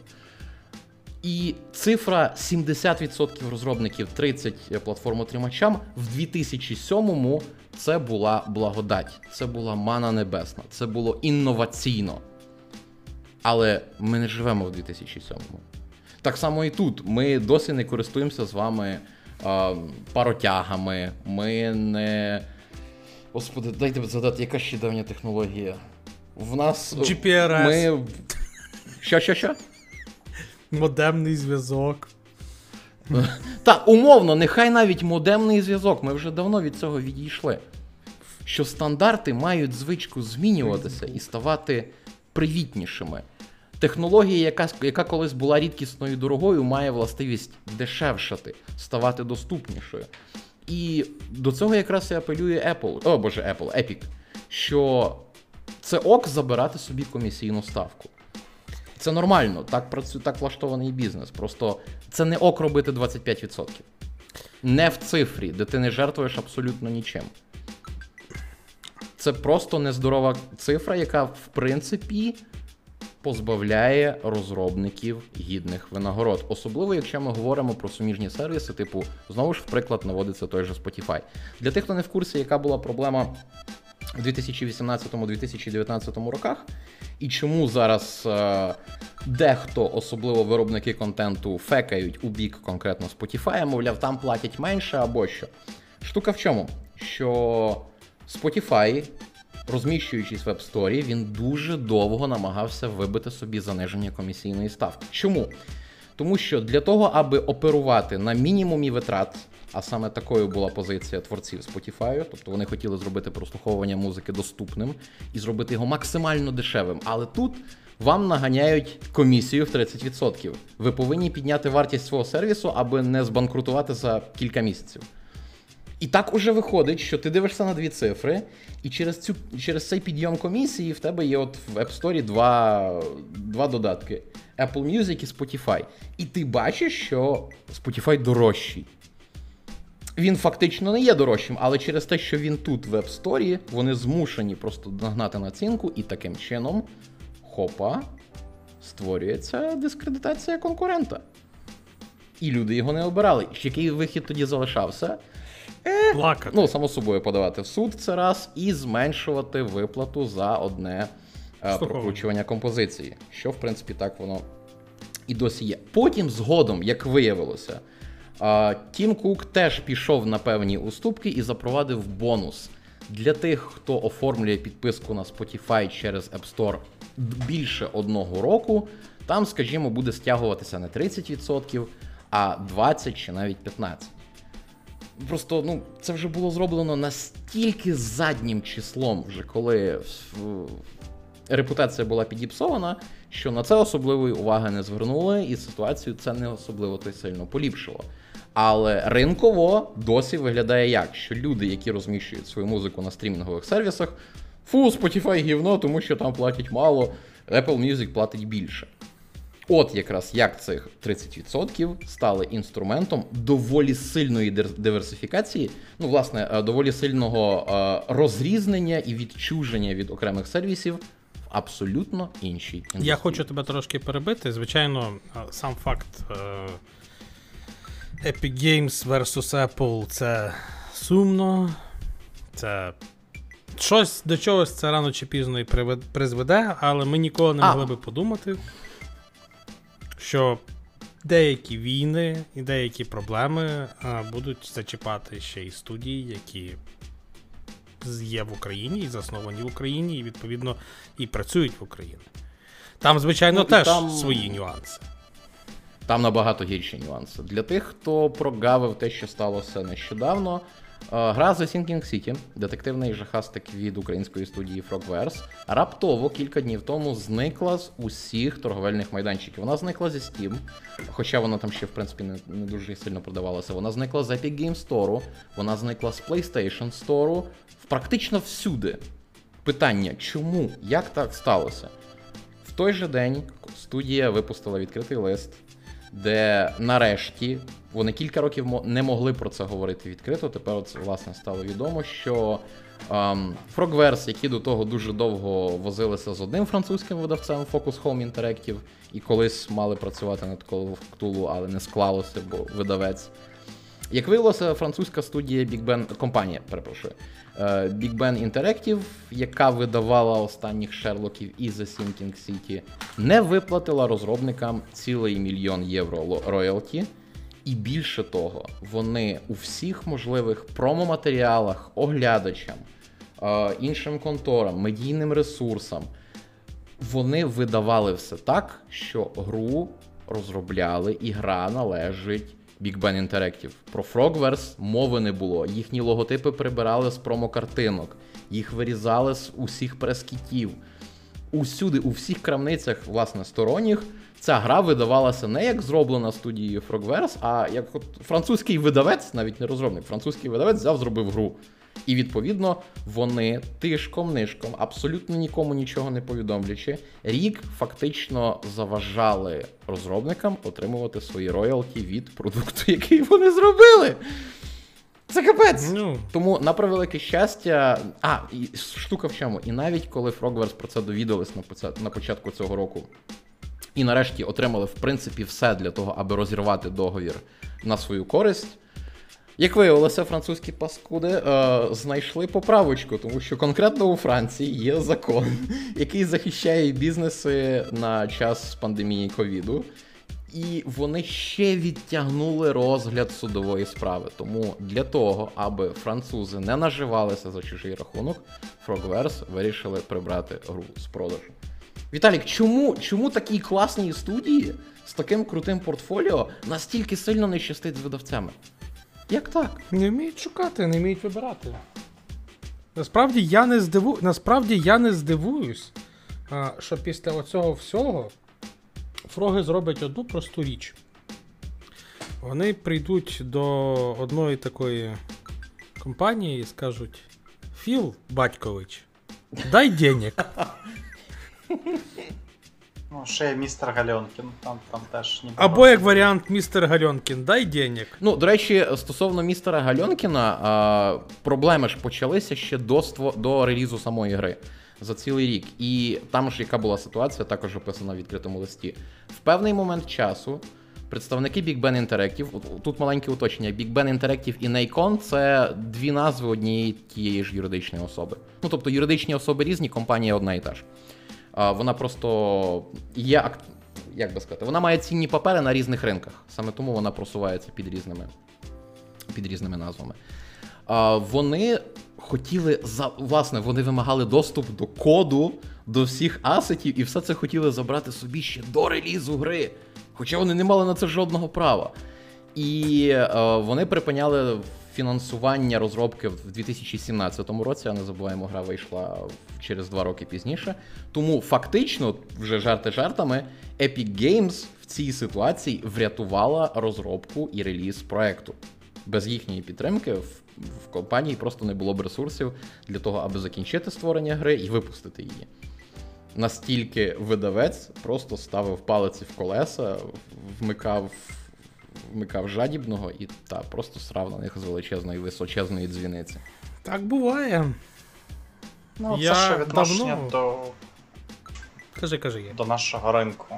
Ну, мені здається, що тут ще Так. той фактор грає, знаєш, як було з е, релізом Warcraft е, Reforged, а коли вийшла новина про те, що студія, боже, з, Тайваню чи звідки вони Та, були? та, та, та, та, та, та. Так, що вони там займалися чималим шматком розробки, там паси там по всьому, і почали все валити на них, що мовляв, е, от віддали все на аутсорс, і от стало паршиво.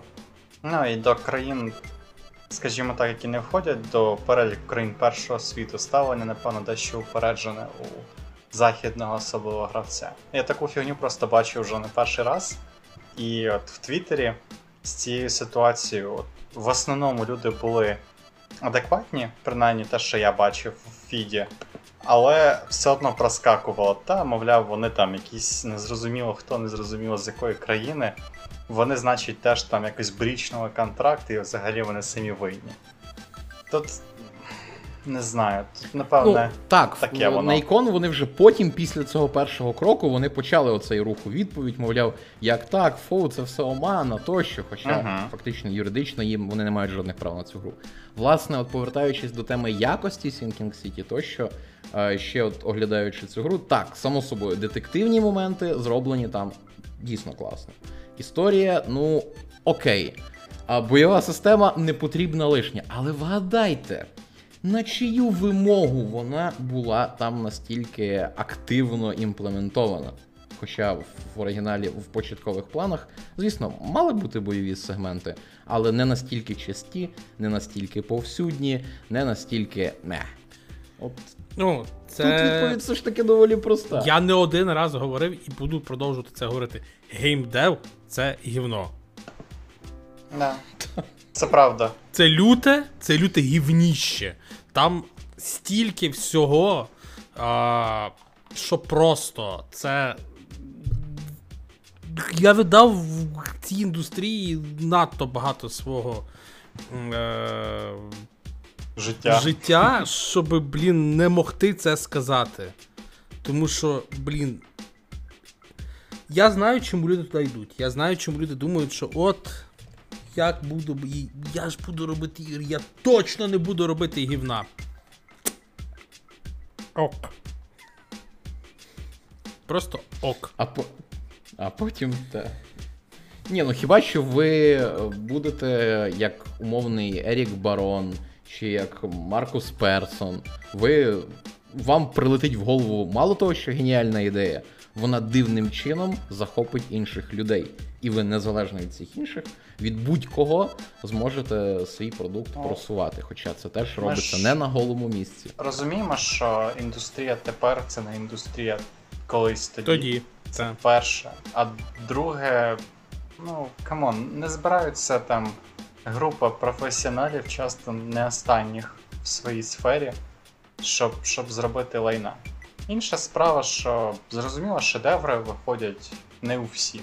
Ну і шедевр це така штука е, суб'єктивна. Тому тут я з, з Віталієм буду солідарний. Я Бог милував в геймдеві зовсім зовсім дотично відбився. І... Але навіть навіть я розумію, що там, ну серйозно, це дуже така брудна, неприємна штука, якщо копнути туди глибше. І вона дуже багато забирає.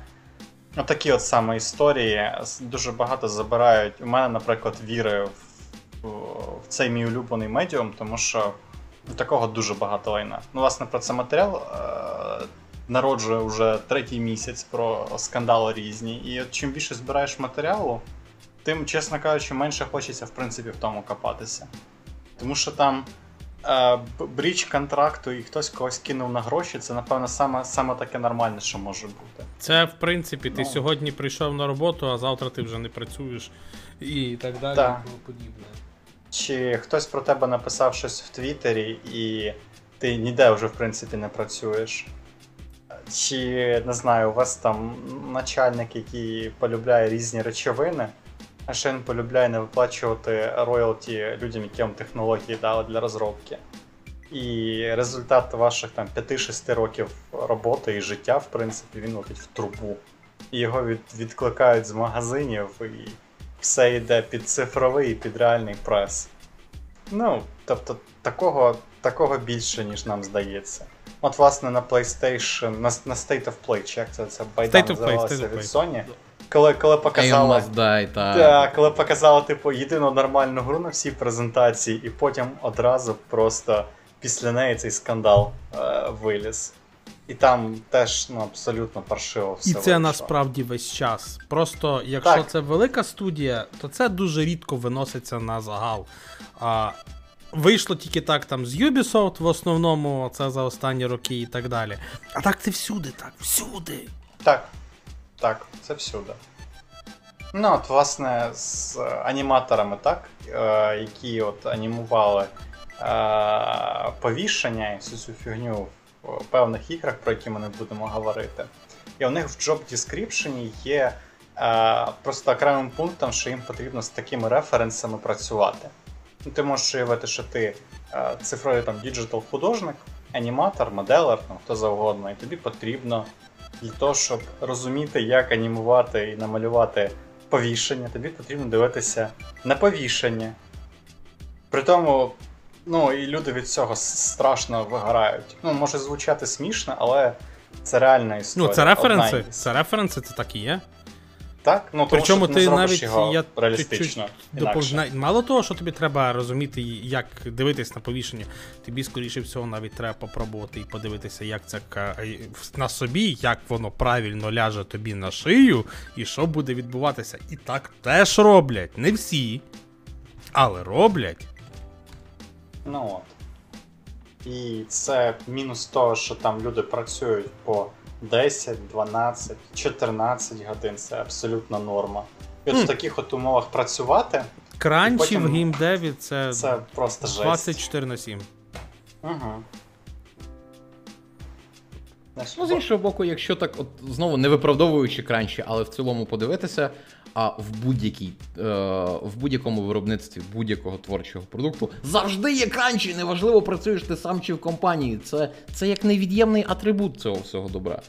Просто єдиний нюанс після цього треба час на відновлення, тому що ти фактично береш ресурси зі свого майбутнього, закріплюючи от тепер, тут і зараз. Це потрібно, це завжди дає дуже класний результат. Сто разів перевірено. Це бомба, це неймовірні враження. Окей, добре, це специфічні враження.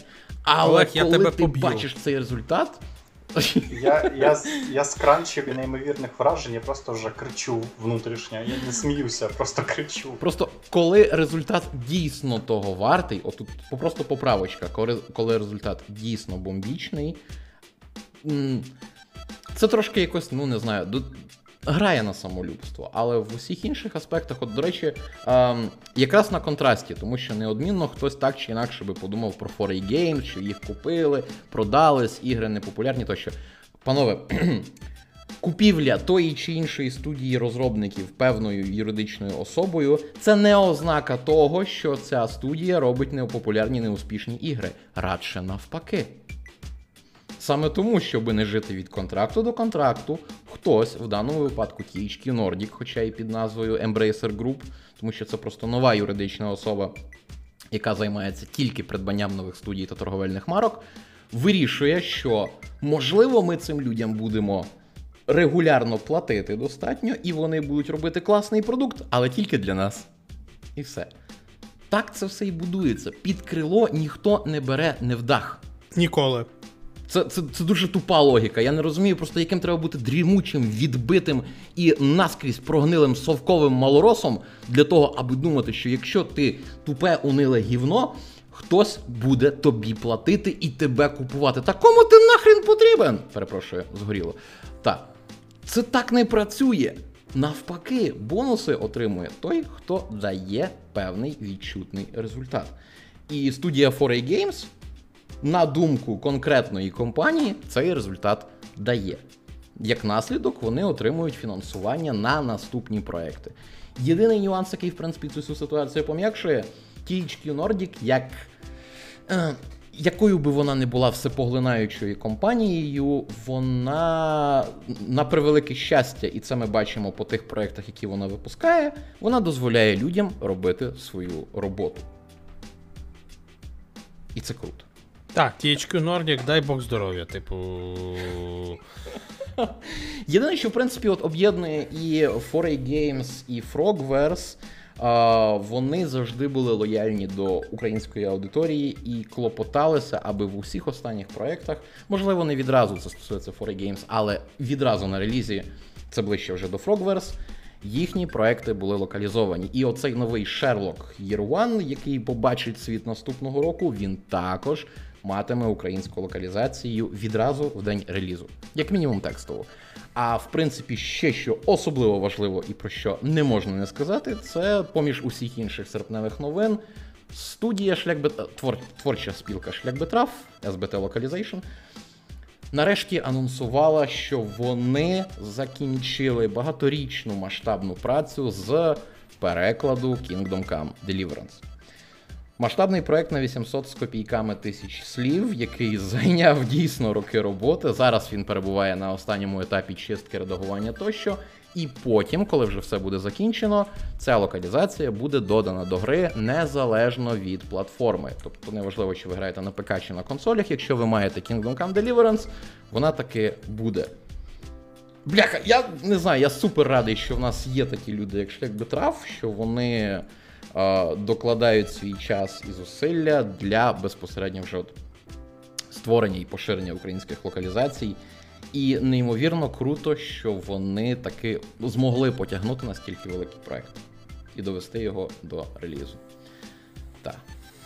Дата виходу невідома, тому конкретне нагадування не питайте, цього не знає ніхто. Як тільки буде готово, тоді додадуть. Фактично, весь цей От блок зайняв На- менше хвилини. Е, Королівство Небесне, спасіння, круто. Ні, просто наспра... Ні, насправді про таке не можна не сказати по одній простій причині. А, в- студії Шлях Бетраф реально класне портфоліо. Зараз у нас є оцей бум на артбуки по Сайберпанку, е, Ghost of Tsushima, The Last of Us. Все це також е, старання перекладачів Шлях Бетрафу. Всі ми бачили ну, неодноразово, якраз що це супер якісний продукт і від видавництва Мальопус, і від Вовкулаки, який, який, який видавництво, яке, яке буде видавати артбук по Cyberpunk 2077. Це реально крутий і класний подарунковий е, дасбюх. Так. І е, це супер, що у нас це розвивається. От минулого року не було, а тепер є. Круто. Коли щось з'являється, це завжди круто, особливо коли це український контент. І та з диско Elysium не склалося. Докладніше про це дивіться у нашій бесіді з Янісом Вермінко з організації Шлях Бетраф, який докладніше розповів про те, що там, де, як було, і як власне проходив перебіг локалізації Kingdom Come Deliverance. В усьому іншому чекайте і цієї, і наступних, тому що Шлях Бетраф це круто. Так. Ти тільки не сказав, да, дивіться, а дивіться на основному каналі запис е- стріму Kingdom Come Deliverance. Ось. І він був буквально тільки там дві недільки назад, два тижні, чи скільки десь, плюс-мінус. Чорт, далі в нас в плані стоїть Gamescom, але зараза він ж був такий тухлий. Ну, та й що- добре. Не треба говорити, Що? не треба горіти. А, ні, там, там все ж таки є кілька ігор, які е, дійсно були в- принаймні варті того, щоб ми їх зараз згадали, тому та, гаразд, панове. Gamescom. Opening Night Live. Шикарні нагороди. Unbelievable. 10 з Які 10, о господи. Е, Для тих, хто власне прогавив цю, цю прекрасну річ, на Gamescom кожного року є традиція знову ж таки вручати свої нагороди за найпопулярніші серед відвідувачів ігри тощо. Але оскільки Gamescom цього року онлайновий, комусь сягнула, сяйнула прекрасна, блискуча, геніальна ідея зроб... роздати нагороди в перший же день. Більше того, роздавати нагороди ігри, які ще не вийшли і не були показані. Більше того, найкращою грою для Xbox стала Tell me why. Tell me why, яка зараз має тільки один епізод. А найкращою грою для PlayStation 4 Cyberpunk 2077, яка ще не вийшла. Так, шановні, я, я чую, що ви тут нетолерантні. Я зараз, Тобто? я зараз напишу репорт в Twitch. Ярославе, ми настільки нетолерантні, що е, в цю гру в Україні заблокували Так, так. Україна настільки нетолерантна, що гру прибрали з продажу. Це щоб, щоб такі, як ви, щоб такі, як ви, про неї не говорили. І такі, як я в неї не грали. А є інфа, як вони. Нема. Типу- Я запитався в Xbox, я, ну, типу, в аккаунта Xbox, я запитався в Філа, я запитався в Don't Not. Е, ну, поки я отримав. Там цілий- комунізм був. Та, там, там- скоріше там- за все, був серп і молоти і заблочили. Ну так, тобто дійсно гра була заблокована, і як це завжди буває, привіт Mortal Kombat 11, без будь-яких пояснень. Ніхто ніколи не дізнається, чому це було. Ми можемо будувати які завгодно версії. Я, це, чер, це, це, це через Cold War, я впевнений. Просто технічно десь там в Tell Me Why був, де, був DLC з шапкою ушанкою, типа, і все, через це заблочили, бо декомунізація.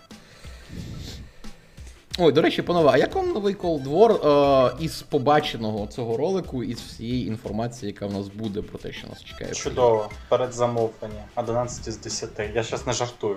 Так Це- я уже.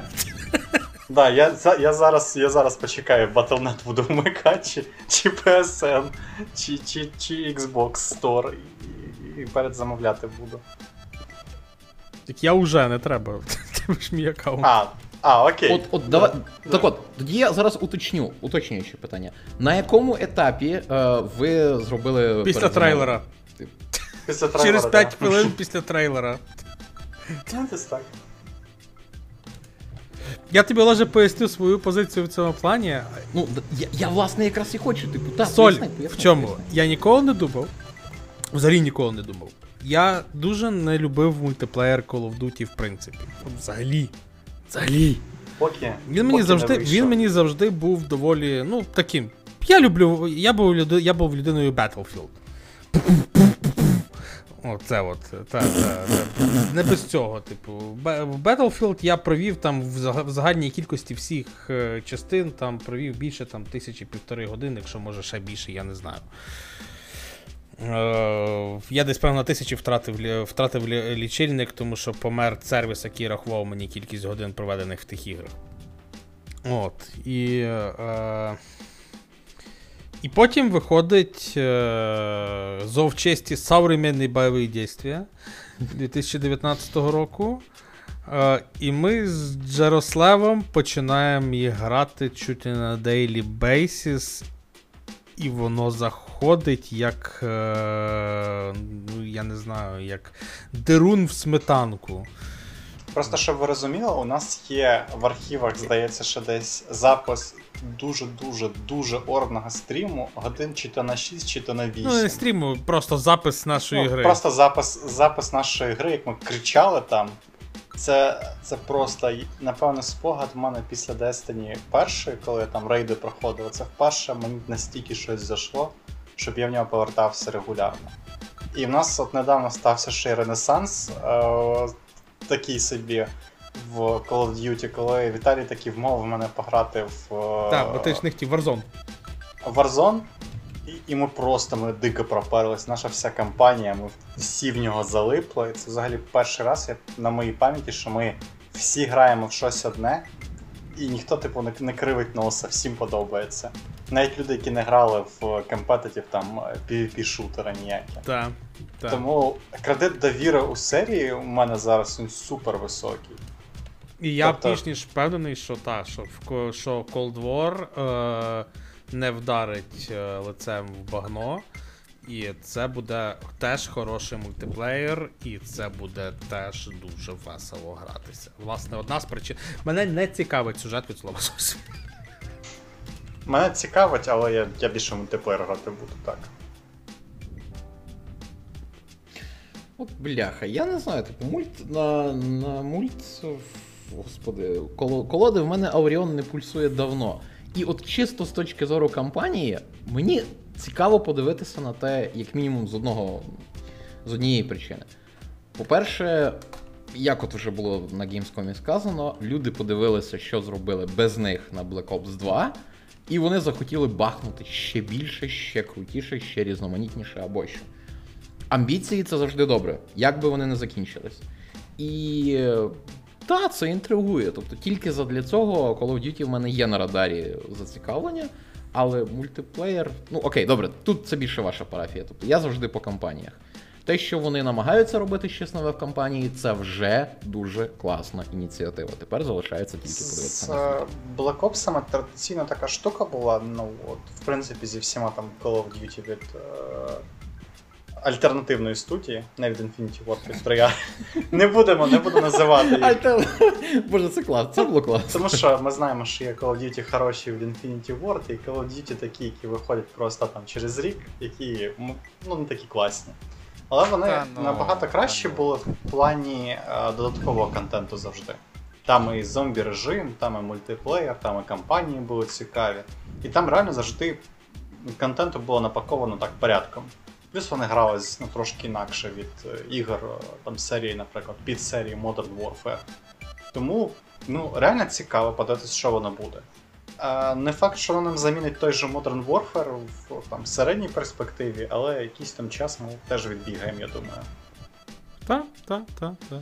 Отут, до речі, панове, в мене до вас питання, як для засідників Warzone.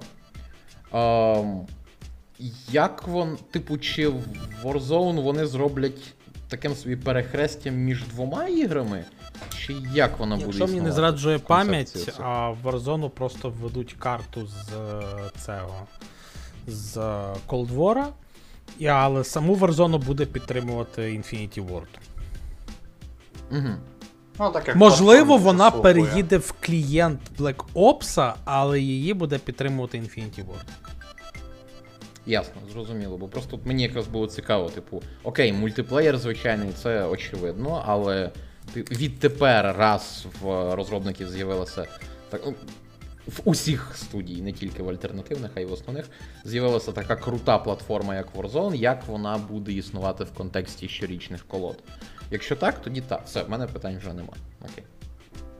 Ну, тому що це доїльна корова для Activision, яку можна доїти вічно. Просто підкидай контент і все. Питань нуль, ми так в Destiny граємо. Та, це нормально. А от тут, тут е, якраз повертаючись до Gamescom, на Gamescom, крім колоди, а нам анонсували відродження, повернення до основ іншого легендарного шутера від студії Respawn Entertainment Medal of Honor, але для VR. Ну, е, як для Вінса Зампели, я думаю. Виглядав він непогано, Він до речі. ок. Не знаю, він не буде популярний, тому, ну, як і не сильно популярний VR сам по собі. Але е, я впевнений, що деякі люди т- куплять собі VR. Це буде як. Частково це буде для деяких людей як Half-Life Alyx, е, заради якої купувалися шоломи. Е, Так само і буде тут, тому що, ну, блін, серйозно, вау, Medal of Honor він вернувся.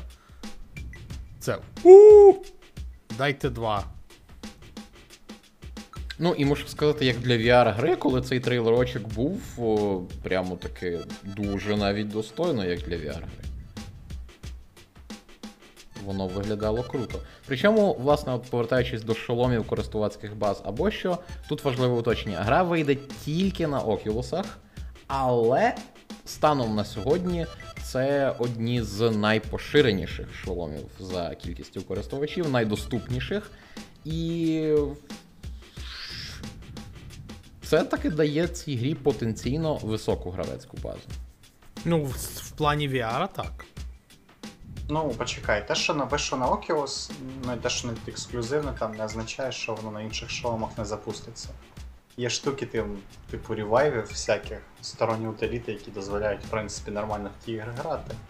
Тому- Це сторонні утиліти. Воно Це Ти, нормально прям- ти думаєш, люди, які маю- купили собі шолом, не можуть Так, поставити це- утиліту? Це штука для Ні, ентузіастів. я не сумніваюся тому в цьому. Там, Я не сумніваюся. там все буде нормально з інстал-базою, напевне. Ну, власне, там і мірки по успішності, ну інші. Я думаю, якщо там буде там декілька сотень тисяч копій продано, то це буде супер класно. Так, так. Просто вау. Так, ну і плюс е, шутери в VR з'явилися. З'явилися там різні Onward. З того, що я грав Onward, Павлов і ще щось здається. Я тикав різне. І воно грається насправді ну, непогано вже. Воно і непогано виглядає. А тому, е, якщо там раніше, от, е, як же ж вона, Bravo Zero, Alpha Zero, я не пам'ятаю, як називався е, шутер на PlayStation VR мультиплеєрний. і це була така перша, здається, штука взагалі на моїй пам'яті, то тепер їх трохи є. І навчилися трохи робити сам мультиплеєр, та й кампанію красиву теж Алікс показник. Тому VR, VR зараз м, в непоганому стані насправді. Ліпше набагато, ніж він був там на початку десятиліття. Само собою.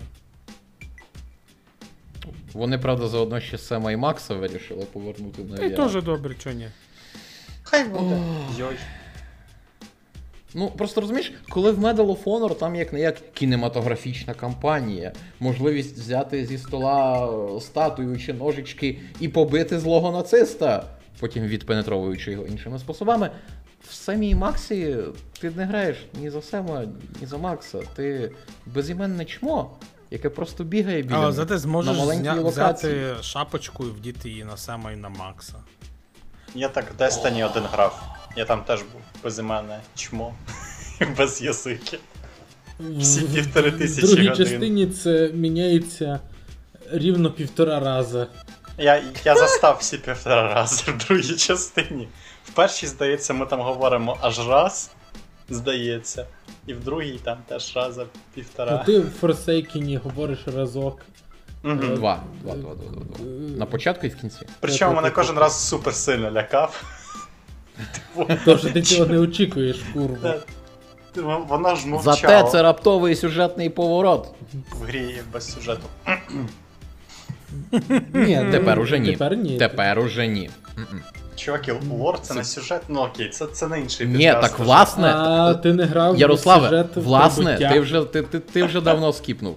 Там вже тепер нарешті з'явилася ситуація нормальна. Якщо Ну, вони провернуть з Завалою те, що вони повинні були б з ним провернути, те, що планується, то це буде охренезно. Ну нічого, нічого, вона вийде в геймпасі вон буквально на наступному. Ну нічого, пані панове, тепер ви помітили е, невеличку мініатюру в виконанні Кізима Ярослава, як збайтити фанатів Destiny за 30 Все, все, все, все, все, добре, все, по Destiny, досить. Е, У нас насправді буде ще цього валом аж до від вересня і до листопада.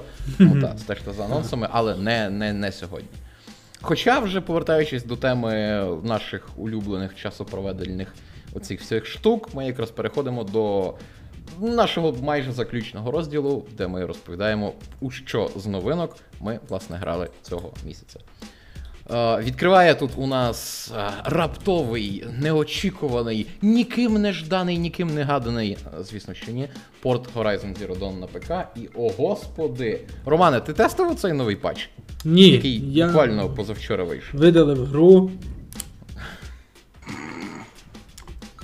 І не маю, Ну. якщо чесно, заміру її ставити, то що я її пройшов. PC Gaming in a nutshell. Ні, просто тут якраз нюанс. В усьому іншому цей порт класний, цей порт повністю вартий своїх грошей. Але є нюанс.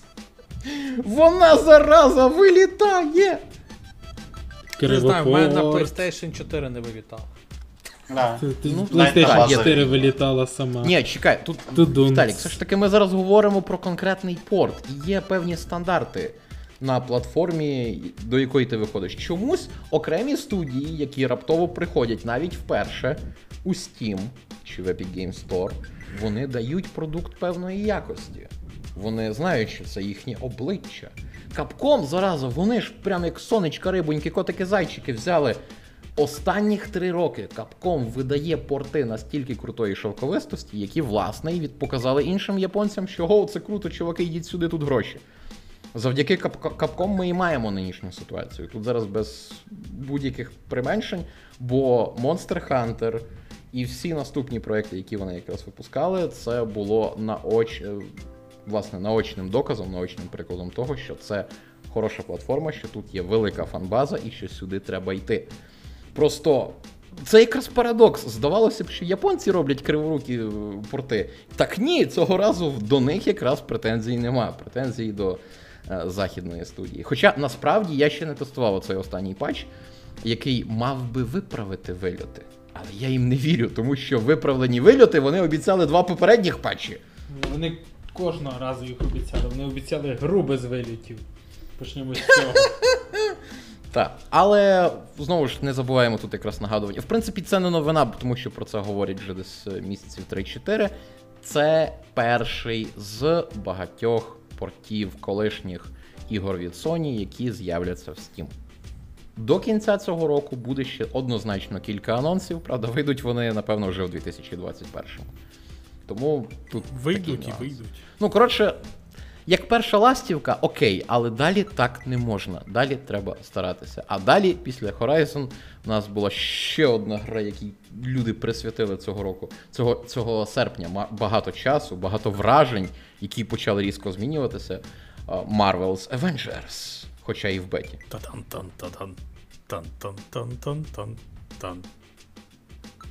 Все. Віталій. Я не знаю, що про неї говорити.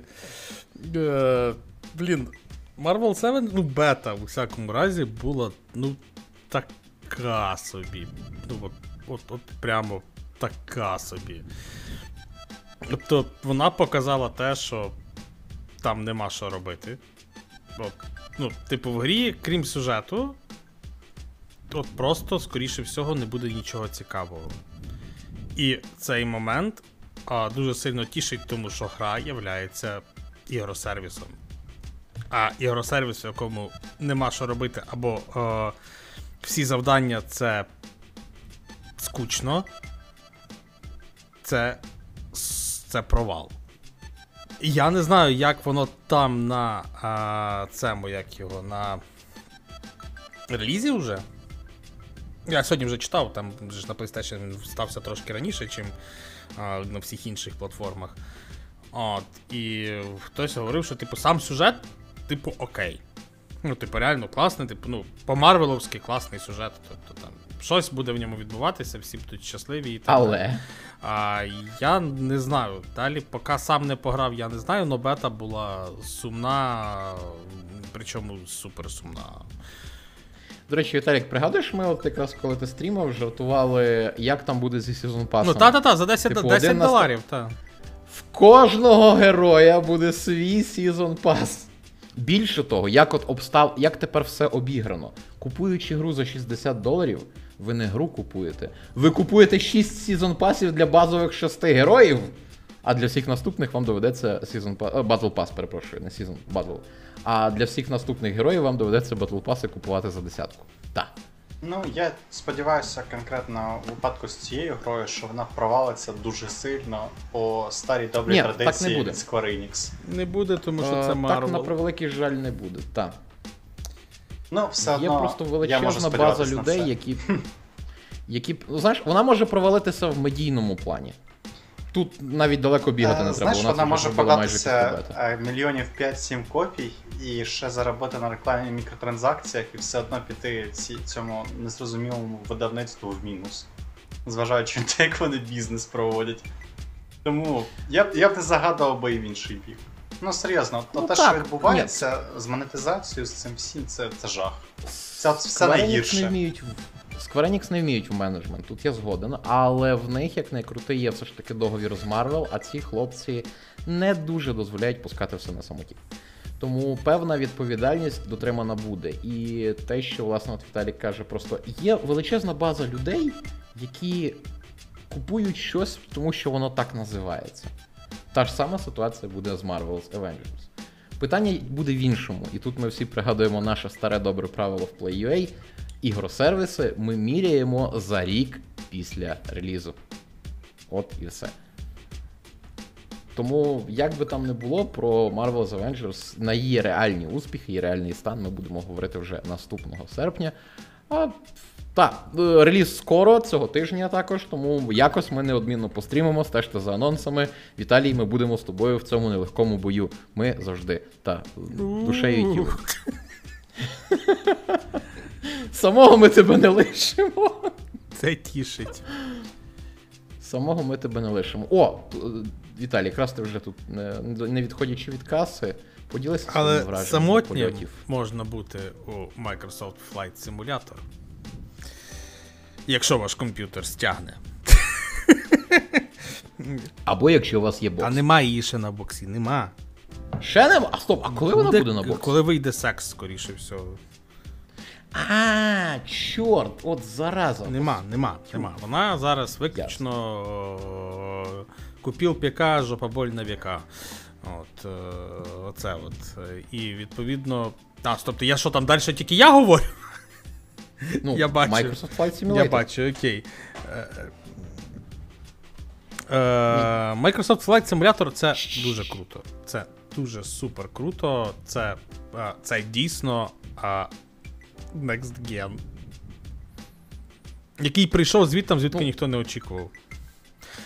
Це можливість А так, відчути себе от цим от капітаном лайнера, який летить е, з Жашкова до Лондона. Саме цей рейс, всі ж ми знаємо, що це самий популярний рейс в Україні з Жашкова до Лондона. І летить його в реальному часі. Тобто, якщо рейс з Жашкова до Лондона займає 5 годин, то і летіти вам 5 годин. Що поробиш? Е... В мене кампух... кампухтір не так, щоб дуже ту гру стягував, я там буквально політав годин 5. Но я впевнений, що як тільки вона вийде на Xbox, я в цій грі проведу дуже багато часу. Просто навіть запускаючи політ, включаючи автопілот, лишаючи її просто на екрані, і буду займатися своїми справами, поки а, мій е, Boeing 737 летить е, з Жашкова до Лондона. Просто тому, що це я дуже думав, я, я думав над просторами Атлантичного Не, океану над просторами Атлантичної Про- жмеренки. впродовж 327 Та, та, ні, ні, я не буду розбивати свої літаки, але. Насправді в цій всій ситуації з Microsoft Flight Simulator тішить дуже багато речей. Зокрема, ви ж зверніть увагу, це MFS. Це гра, яка за всю свою 30-річну історію, аж настільки велику, ніколи не мала такої великої цікавості від спільноти. Тут навіть справа не в агресивному маркетингу. Цю гру ніхто особливо не вкладався. Просто це підхопили. Чомусь людям воно стало цікаве і потрібне. Next Gen. Плюс. Так, ну справжній Next Gen, плюс найголовніше, а, от е, і Віталік, і Вова Бортюк, наш, які це все грали, проходили, вони е, стали свідками того, що МФС нарешті отримав людське обличчя. Тобто це все одно симулятор. Це гра вимоглива до вашої машини, тому що це не, не гра для розваги. Це симулятор, він має конкретні призначення або що. Але тепер в нього можна грати в своє задоволення простим смертним. Та, І це теж неймовірно. Бляха, МФС це величезне досягнення, якому, попри всі дифірамби, цього року присвятили дуже мало уваги. Це прикро. це так. А ще є одна гра, якій теж присвятили не так вже багато уваги, а ті, що, а та увага, яка була присвячена, була дуже не тою, яку хотілося б бачити. І це, власне, бойові ропухи, це Battletoads. Студія Rare, е, блін. Ну, я не знаю, я до сих пір не розумію, чому інтернет і, власне, всі ці от люди не так, так, так якось зреагували на цю гру. Battle, В інтернеті токсики. Battletoads не, не потішний. Він супер потішний. Та він змінив Яким графічний він мав стиль. би бути? Е, чи що, що, що? Кажу, ну яким би він не мав бути, Та? він завжди був такий смішний, дурнуватий. Дурнуватий, смішний. Та, в тому був весь е, сенс е, тої гри. Та, в неї змінився графічний стиль. Та. Якщо раніше старий Battletoads був схожий на на мультфільми того часу, типу там всяких е, мишей рокерів з Марсу і так далі, то новий Battletoads схожий на теперішню мультиплікацію. Та вона от така от незграбна, дивна, е, трохи наркоманська, але хіба це погано, якщо зараз так виглядає мультиплікація? Тобто зараз цей контент і це воно так виглядає, тому ну, це нормально. Nickelodeon зараз весь такий. Це стандартний стиль мальовки для мультиків Nickelodeon в 2020-му. І Battletoads дуже потішний. Крім того, це гра, яку можна грати з другом, який прийшов до тебе додому дом на пиво. просто даєш йому геймпад, і ви сидите, місите е, всіх цих дивних істот на екрані, і вам весело, і всім весело. Тобто це гра, якою вона мала. Ну, це той самий Battletoads, тільки повністю оновлений з точки зору і механік, і графічного стиля, і всього, всього, всього. Тобто це фактично зразковий ремастер з точки зору саме. Ну, ладно, не- не ремастер, ремейк. Тому що ремастером є Streets of Rage. Е, Хоч це нова частина, але вона зберегла абсолютно всю графічну стилістику старої частини, тому відповідно вона не буде прям ремейком. От. Battletoads класні. Крім того, вони коштують якихось копійок, по-моєму, в стімі. Я просто не знаю. Ну ти через пас грав, відповідно, ти не знаєш цього, так? Да. А у мене враження були не настільки хороші.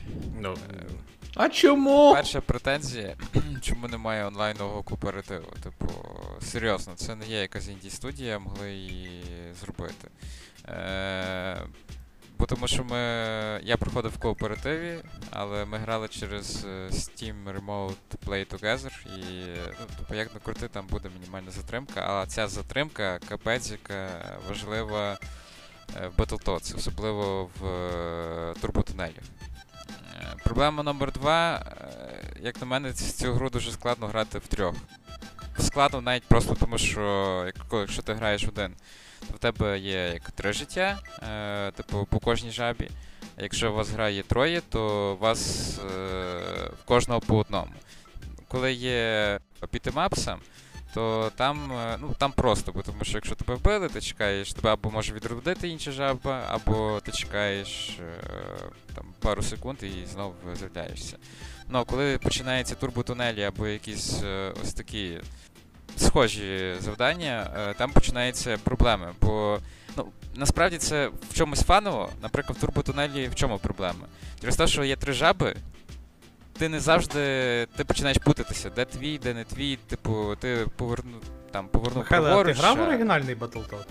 Е, грав оригінальний. оригінальний, так. Оригінальний грав, але в оригінальній вас двоє, і е, ви дивитесь збоку. А тут е, позаду, і коли у вас всі троє починають рухатися вправо-вліво, е, починаєте путатися. Там Насправді же це сама не те, щоб проблема. Е, не є, не сказав би, що настільки велика проблема. Проблема найгірше, коли починається. Ну, це проблема, е, добре, щодо турботунелів. Там велику роль грає пінг, і е, відсутність онлайнового кооперативу це мінус, як на мене. Е, а от коли починається бітемап, е, там починається каша. Коли е, бігають е, три жаби, вони починають свайпитися. Е, ти банально втрачаєш, де знаходиться саме твій персонаж, особливо якщо ти береш е, жабу зелену, бо тому що там є така темнішого відтінку, більш світлішого відтінку. Але тут я часто путався. Наприклад, е, е, ну, я свайпнувся і дивлюся, і потім починаю дивитися не на того, ким я керую, а на іншого. А проблема ще полягає в тім, що, типу, е, вже з другого акту дуже багато противників з'являється. І, і ці ще противники, вони як би сказав, невиразні. Бо якщо брати кожного окремо, вони виглядають прикольно, але коли е, всіх їх зібрати разом і вони всі є різнокольорові, на- картинці робиться каша. Коли ти один, тобі ще більш-менш комфортно, бо ти свою, жабу вділяєш, коли вас троє, ти починаєш путатися. І особливо ця гра вивела. ну, Ми її так і не пройшли до кінця, але найбільше гра мене вивела. Е- при другому босі, коли дереворуб такий був, я не пам'ятаю, як Та-та-та-та-та. він називається. Ну, суть в тім, що е, грати втрьох було дуже складно. Ти мало того, що не зовсім розумієш, де знаходиться твій персонаж, е, бо там перспектива не найкраща. І в цей момент е, гра починає е, там, в тебе все кидати. Я роз... Це трохи. Коли ти граєш сам, це просто.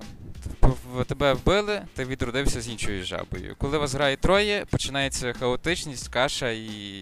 ну, типу. Вау, ти описуєш Battletoads на Nintendo Entertainment System. Правильно, ну там гра сама по собі була повністю складна. А тут ми отримуємо рівні, і то лише коли. І крім е, того, ти б е, сам сказав, ви грали через е, Remote Play Together. Сарян. Гра заточена під те, щоб ви прийшли, зібралися в когось вдома, взяли півця, півця, або може і не півця, може просто зібралися і грали це прямо Ну, там. тому я на самому початку сказав, що, як на мене, відсутність онлайнового кооперативу це великий мінус. Бо той же Streets of Rage, він його мав, і ми його пройшли, і це було дуже кльово. А з Battletoads з'являються ну, такі проблеми. Ну, типу, я розумію, що е, там разом сісти це класно, але, наприклад, Коли в тебе є друзі. для того. Для того треба зібратися і щоб ви були всі в одному місті. А так, типу.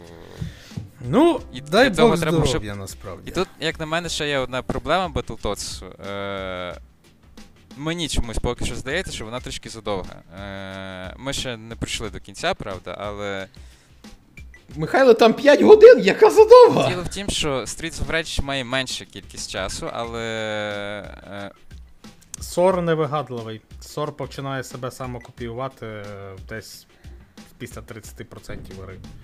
І от. це теж от. така собі штука. Ну, Е- кажи, кажи. Ну, Михайло, давай, закінч думку. я вже забув, я вже просто збився. Як Можна. Ну, словом, е, е, а, я говорив про те, що Streets of Rage, він йде меншу кількість годин, і там якось е, кожен рівень тобі намагається дати е, різних противників, ти відчуваєш різницю. І, е, і за рахунок того. І там гра зроблена по-старому, тобто вона розрахована більше на те, що ти будеш її перепроходити для того, щоб відкривати нових персонажів. А Battletoads він просто є як від початку до кінця, і цей бітемап він не вигадує. І в результаті в якийсь момент він просто набридає. От якось так. Ну, тобі набридає. Ніхто ж не проти. А от що точно не буде набридати, так це Tell Me Why, тому що її не можна вже придбати і пограти. Так. Я про неї багато не буду говорити, речі- тому що можна просто відкрити наш вчорашній стрім і подивитися. Так. До речі, Віталік, е, стосовно другого і наступних епізодів, вони, типу, як тобі скачалися, але вони розблокуються от буквально на днях. Та-та-та-та, я тому вже що почитав. вони, в- вони в геймпасі, та, ти бачив це оголошення, вони стоять на початок вересня. Так, я вже почитав. Тому так. Мені не треба. Тому розкажи трошки нам більше про Mortal Shell. Mortal. Shell е, це дуже хороший варіант того, як е, пару людей, в принципі, маючи е, ну, ідею, хай буде запозичено її в, в Souls-лайків, змогли зробити 15 чоловік в студії, якщо мені зраджує пам'ять. Так, 15 чоловік, щось, щось типу того. Е, Могли, змогли зробити, в принципі, е, доволі непоганий механічно і красивий Souls-like. І що немало важливо, він короткий. З одного боку, Слава це Богу. мінус. З другого боку, як на мене, це плюс, тому що гру можна пройти за один вечір. Навіть якщо брати до уваги те, що ти будеш вайпатись, просто тому що, ну. Ну, блін, це Souls-like, ти будеш там вайпатись. І будеш вайпатись не один раз. Але в загальному е, Mortal Shell, як на мене, гра, яка теж точно заслуговує уваги людей з ком'юніті, яка любить Souls-лайки. І я дуже сподіваюся, що вони будуть далі а, з цим концептом щось робити. Як мінімум, хоча б просто випускати DLC і додавати нові шели і розширювати а, світ в якусь зі сторін, тому що фактично світ поділяється всього на 4, а, та, на 4 біома, так званих. І в кожному в кінці кожного біома стоїть е, бос. Після того там воно Тобто босів всього лише Е, 4? ну, Так, більше, але, типу, основних босів чотири. локації. Це бос локації, фактично, типу, 4. Ну, саме такий повноцінний так, бос, так. як тоді, коли Гріша мав величезну смужку так, на так, Тобто тільки, тільки Так, але вони. Грі- ті- І тільки Гріша з них самий невигадливий і тупий. Е, інші повеселіше, пацани, типу. Ну, то знаєш, все одно це звучить трошки тухленько, бо фішка ж то якраз в Ну, боса. гра коротка. Не Ні, в Mortal Shell а фішка в, в простих ворогах, тому що вони тобі теж можуть дати прикурити і то інколи побільше, ніж бос. Ні, ну це, це звичне явище. Тут це не фішка, це неодмінна Там а, є прекрасні мужики фішкою. з молотами а, і мужики з рогами на цих. Я от якраз дивлюся в трейлері. Ну, от, мужика мужик з молотом. І, і на мужика з рогами, до речі. може та- та- прикурити так, що бос е, так не дасть прикурити, тому що в боса як. Добре, а тепер от. Та, та, та, та, та. Ні, ні, договори. Та ні, та, ти, а тепер я, давай вже. Я... А тепер от, от питання. Цінник 519 гривень. Тепер дивлячись конкретно в такому ключі. я купив її за 300. Рекомендував би чи ні? Тому я небагато дешевше її взяв, щоб прям сказати, що я її там за 2 долари. Ні, знаєш, все ж таки 300 це трошки не той психо... ну, трошки не той психологічний поріг. 300 ти можеш віддати за гру, знаючи, що вона порівняно невелика, але приємна. 500 це вже Та трошки ні. інша сума. То приблизно одно на М, одну. Знаєш, для багатьох людей так. Я просто зараз дивлюсь по середньому. Я би ну, типу, просто рекомендувати цю гру людям незнайомими з серіями Souls, ні. А, ну, просто тому, що вони ну, не, ну, не для них, е, як то кажуть, квіточка цвіла. Е, є простіший спосіб. Купуєте собі Dark Souls 3 або Dark Souls 2, і, е, а особливо Dark Souls 2 як вхід в серію. е, Прям отлично зде, тому що він значно легший, ніж тройка і, і одиниця. А ще почекайте Bloodborne в Steam, який вийде до кінця ну. року. Ну або так. Ну. От. І відповідно. Е- а фанатам Souls-лайків, які там вже затерли до дир, відповідно, всі соуси, сюрджи, е- Salt and Century і так далі. Точно так. Е, Але, але вони точно мають мати собі на увазі, що це не гра, яку вони будуть грати там 30 годин 40 годин. Це гра, яку вони будуть грати максимум 10. Це дуже сильно максимум. І там є лютня. Це аргумент. Правда, є мінус. В цій лютні всього лише три композиції. Ні, в оригінальній е, там більше в е, цьому. Я просто все не слухав. Точно, от власне, ти послухай. Там 3-4, не більше. Це ла проблем для того, коли ви робите. Ну, суті не міняє. Е, лютня є і в Wasteland 3. В Wasteland 3 насправді багато всього іншого крутого є. Ну, насправді я хочу, хотів почати іншу преамбулку, типу, що цього тижня нам показали, типу, як нову інформацію про Dragon Age, але насправді там немає ніякої нової інформації про Dragon Age, тому що всі ми знаємо, що його роблять. І з усього того, що розповідали зараз люди зі студії BioWare, видно, що вони так вони хочуть робити класні штуки на Frostbite, але не рольові ігри. А от де абсолютно неочікувано вийшла поки що, поки що, тому що я ще не закінчив проходження, реально крута ролівка, так це Wasteland 3. Е, Відразу маленька поправочка, що, тому що є люди, яким друга частина сподобалася неймовірно. От просто в захваті. Мм, слина. Я не знаю, як ви змогли пройти цю гру до кінця. Тобто вона перевантажена непотребом, другорядними речами, і в ній занадто великий акцент на боях, які причому ж затягнуті. Не кажучи вже про абсолютно прямолінійну історію. Само собою, це трошки компенсується сторонніми квестами. Тобто був певний такий свого роду сумнів. Wasteland 3 All Killer, No Filler. Відразу ж гра дає зрозуміти, що це ролівка.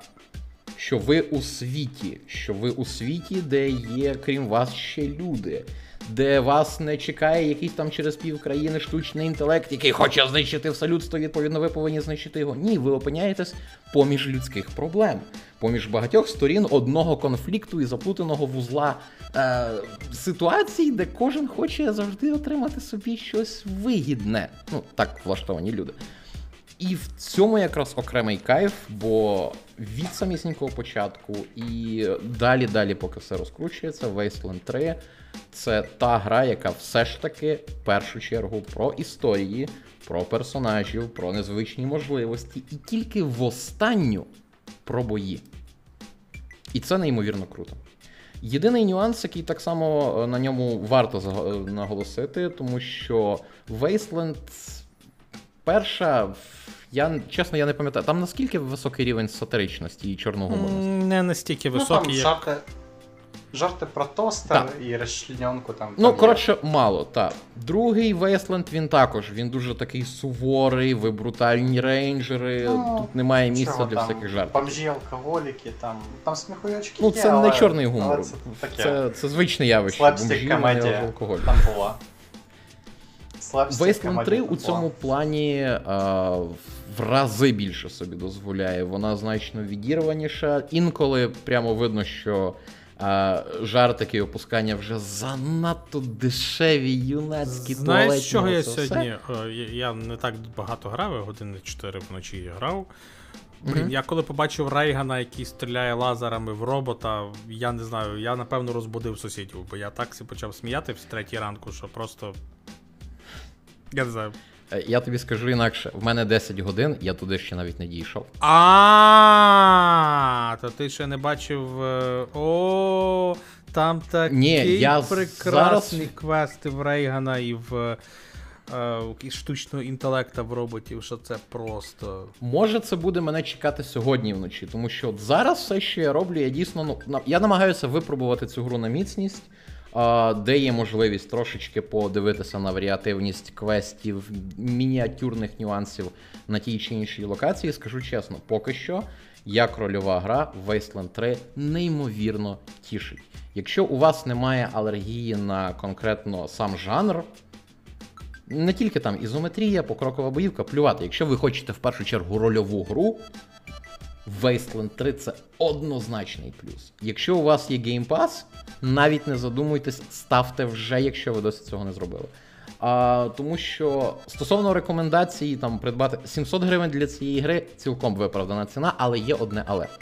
Я ще не кваплюся з остаточним рішенням і рекомендацією по одній простій причині. Гра довга, від 50 до 100 годин залежно від ретельності. Ну, ви щойно почули наш, наш коротенький з Віталіком діалог, коротше, 100 годин. так. І колись давно Брайан Фарго, срана паскуда, е, провернув подібне з Torment Tides of Numenera, де перших декілька годин були місцями надміру класними, в інші моменти просто класними. Інколи до хорошими. Тут же поки що я дуже боюся, аби ситуація не повторилася, тому що те, що гра вимальовує зараз, це поки занадто добре і занадто круто. В мене є певні є певна пересторога. Невідомо, чи все протримається далі аж настільки добре, але старт шикарнючий. Ця гра має один з найкрутіших борделів, які тільки можна знайти в іграх. Напевно, номер два після атомного ковбоя Fallout New Vegas. І в принципі, зараз принаймні все схиляється до того, що Wasteland 3, якщо говорити про рольову гру в постапокаліптичному сеттингу, це от десь в, оцьому в когорті Fallout 2, New Vegas і Wasteland 3. Вони міцно тримаються разом, і це дуже круто. Я не знаю, як можна похвалити цю гру більше, і я неймовірно щиро надіюся, що вона не розгубить цього до кінця. Так, фактично зараз це поки що швидше рекомендація, ніж ні. Якщо ви не впевнені, чи готові ви конкретно зараз віддати за неї 700 гривень, закладіть в перелік бажаного до зимового розпродажу або що. Ам, і та, і чекайте, чи потрапить вона в наш топ-15 найкращих ігор року, але скоріш за все потрапить. Та й, І Віталік, ти вже там лисичок знайшов? і не одну. І кота. А, ну, от тут, власне, ще там поправляючи оці всі інші штуки. м, Тексти поки що зне... Ну, якщо винести за дужки оці всі е, туалетні жарти і жарти нижче пояса, купу всяких непотрібних таких дешевих підліткових речей, загалом усе по текстах гаразд. Там є саме те, що потрібно в цій ситуації. Інколи два варіанти реплік, тому що ну, вони підходять. Інколи п'ять. Максимум у мене, здається, був вісім. Так, там не- доволі багато. Там до 10. Там до я 10. Так. Десятки я ще не бачив. Можливо, це при окремих скілах. Але загалом, так, це дійсно плані текстовому це дуже крута робота, плюс не забуваємо, що все озвучено і озвучено дуже-дуже якісно. Претензій тут нуль. Тобто Wasteland 3 це ніби не гра від Брайана Фарго. Тут щось не так. Ця людина завжди щось підмучує і підгаджує вам у найвідповідальніший момент. Тому я боюсь. Бо зараз поки що все занадто круто. Так. Ну, в 100 годинних іграх, тим більше в 100 годинних CRPG, давай ти її пройдеш, і тоді ти вже скажеш точно підсумок по грі, тому що. Ну, та, я власне якраз про це казав. Типу, я боюся, щоб. е, Ну, я дуже хочу, щоб це було витримано до кінця. Wasteland 2 так була буде, також цікава до того, як ти на гелікоптері перелітаєш в наступну локацію. Після того, як ти перелітаєш. я, я, я не дійшов там. я, Я дійшов, дропнув на п'ятій годині. я дійшов там нормально, і я її теж не пройшов до кінця. От я завжди доходжу до моменту з е, наступною локацією, і мені стає просто там супер нецікаво, тому що там якість, якість квестів просто падає в нуль. Кажуть, що вона під кінець е, краще стає, але я ну, не скажу. Те саме було на моїй пам'яті з Baldur's Gate, тому що він Яким? з першим. Тому що там е, перший акт гри дуже класний, а другий акт гри там провальний, абсолютно його грати неможливо. І потім під кінець воно стає краще. А Baldur's Gate 2 він просто перевантажений контентом. Якщо грати з цими DLC всіма, там просто неможливо. Він якихось дурних годин вимагає. Тому, ну, Не спішити, грати кілька років. ну Тоді це було б нормально. можна так, а можна грати в Warzone ввечері. Кстати, да. Рекомендую. Це Коротше- Battle який я можу грати. Це дуже рідко стається. Власне, стосовно Marvel's Avengers, Mortal Shell і Wasteland 3, матеріали пов'язані з ними, чи текстові, чи відео, чи стріми, в нас з'являться все ж таки порівняно швидко, тому та стежте за анонсами на сайті playua.net. І в принципі, у нас все, ми можемо Так, вже потрошки так, заокруглятися. Як би так казалося, здавалося, що це буде так не дуже багато, але ні, ми у своїх законних 2,5 години на підсумках, як і зазвичай просиділи. Тепер залишається подивитися, що нам підкине осінь. Ну, За перший день майже нічого не сталося, крім власне показу Nvidia, який ми тут обговорили, не відходячи від каси. А про все інше ми неодмінно будемо вам розповідати у текстовому чи відеоформаті на наших ресурсах. Тому так, тут не я не знаю, де ви зараз безпосередньо нас слухаєте, вживу чи в записі, або що. Знайдіть нас. Це не так уже й складно, тому що дивно на 10-му році існування порталу завжди з'являється хтось новий. Це завжди приємно, але Google робить все дуже швидко, якщо ви задаєте йому правильні орієнтири. Так. Що, Віталік, на цьому дійсно все та, та, ну та, чи- про що ще говорити? Нема про що говорити. Треба спадки, завтра робота. Ха-ха. Завтра робота. Так, тому що на наших годинниках зараз вже доволі пізня пора, коли б там не було у вас. Тому дякуємо за те, що були цих 2,5 годин з нами, що е, слухали, раділи, першовражалися тощо. І так до зустрічі у такому ж складі за місяць на наступних підсумках і значно швидше на інших наших приємних заходах. На цьому все. З вами були Play.ua, Віталій Тарнавський, Ярослав Кізима, Роман Береговий, Михайло Петрунів, Олег Куліков. Бережіть себе, Па-па, Па-па. чат. Па-па. Па-па.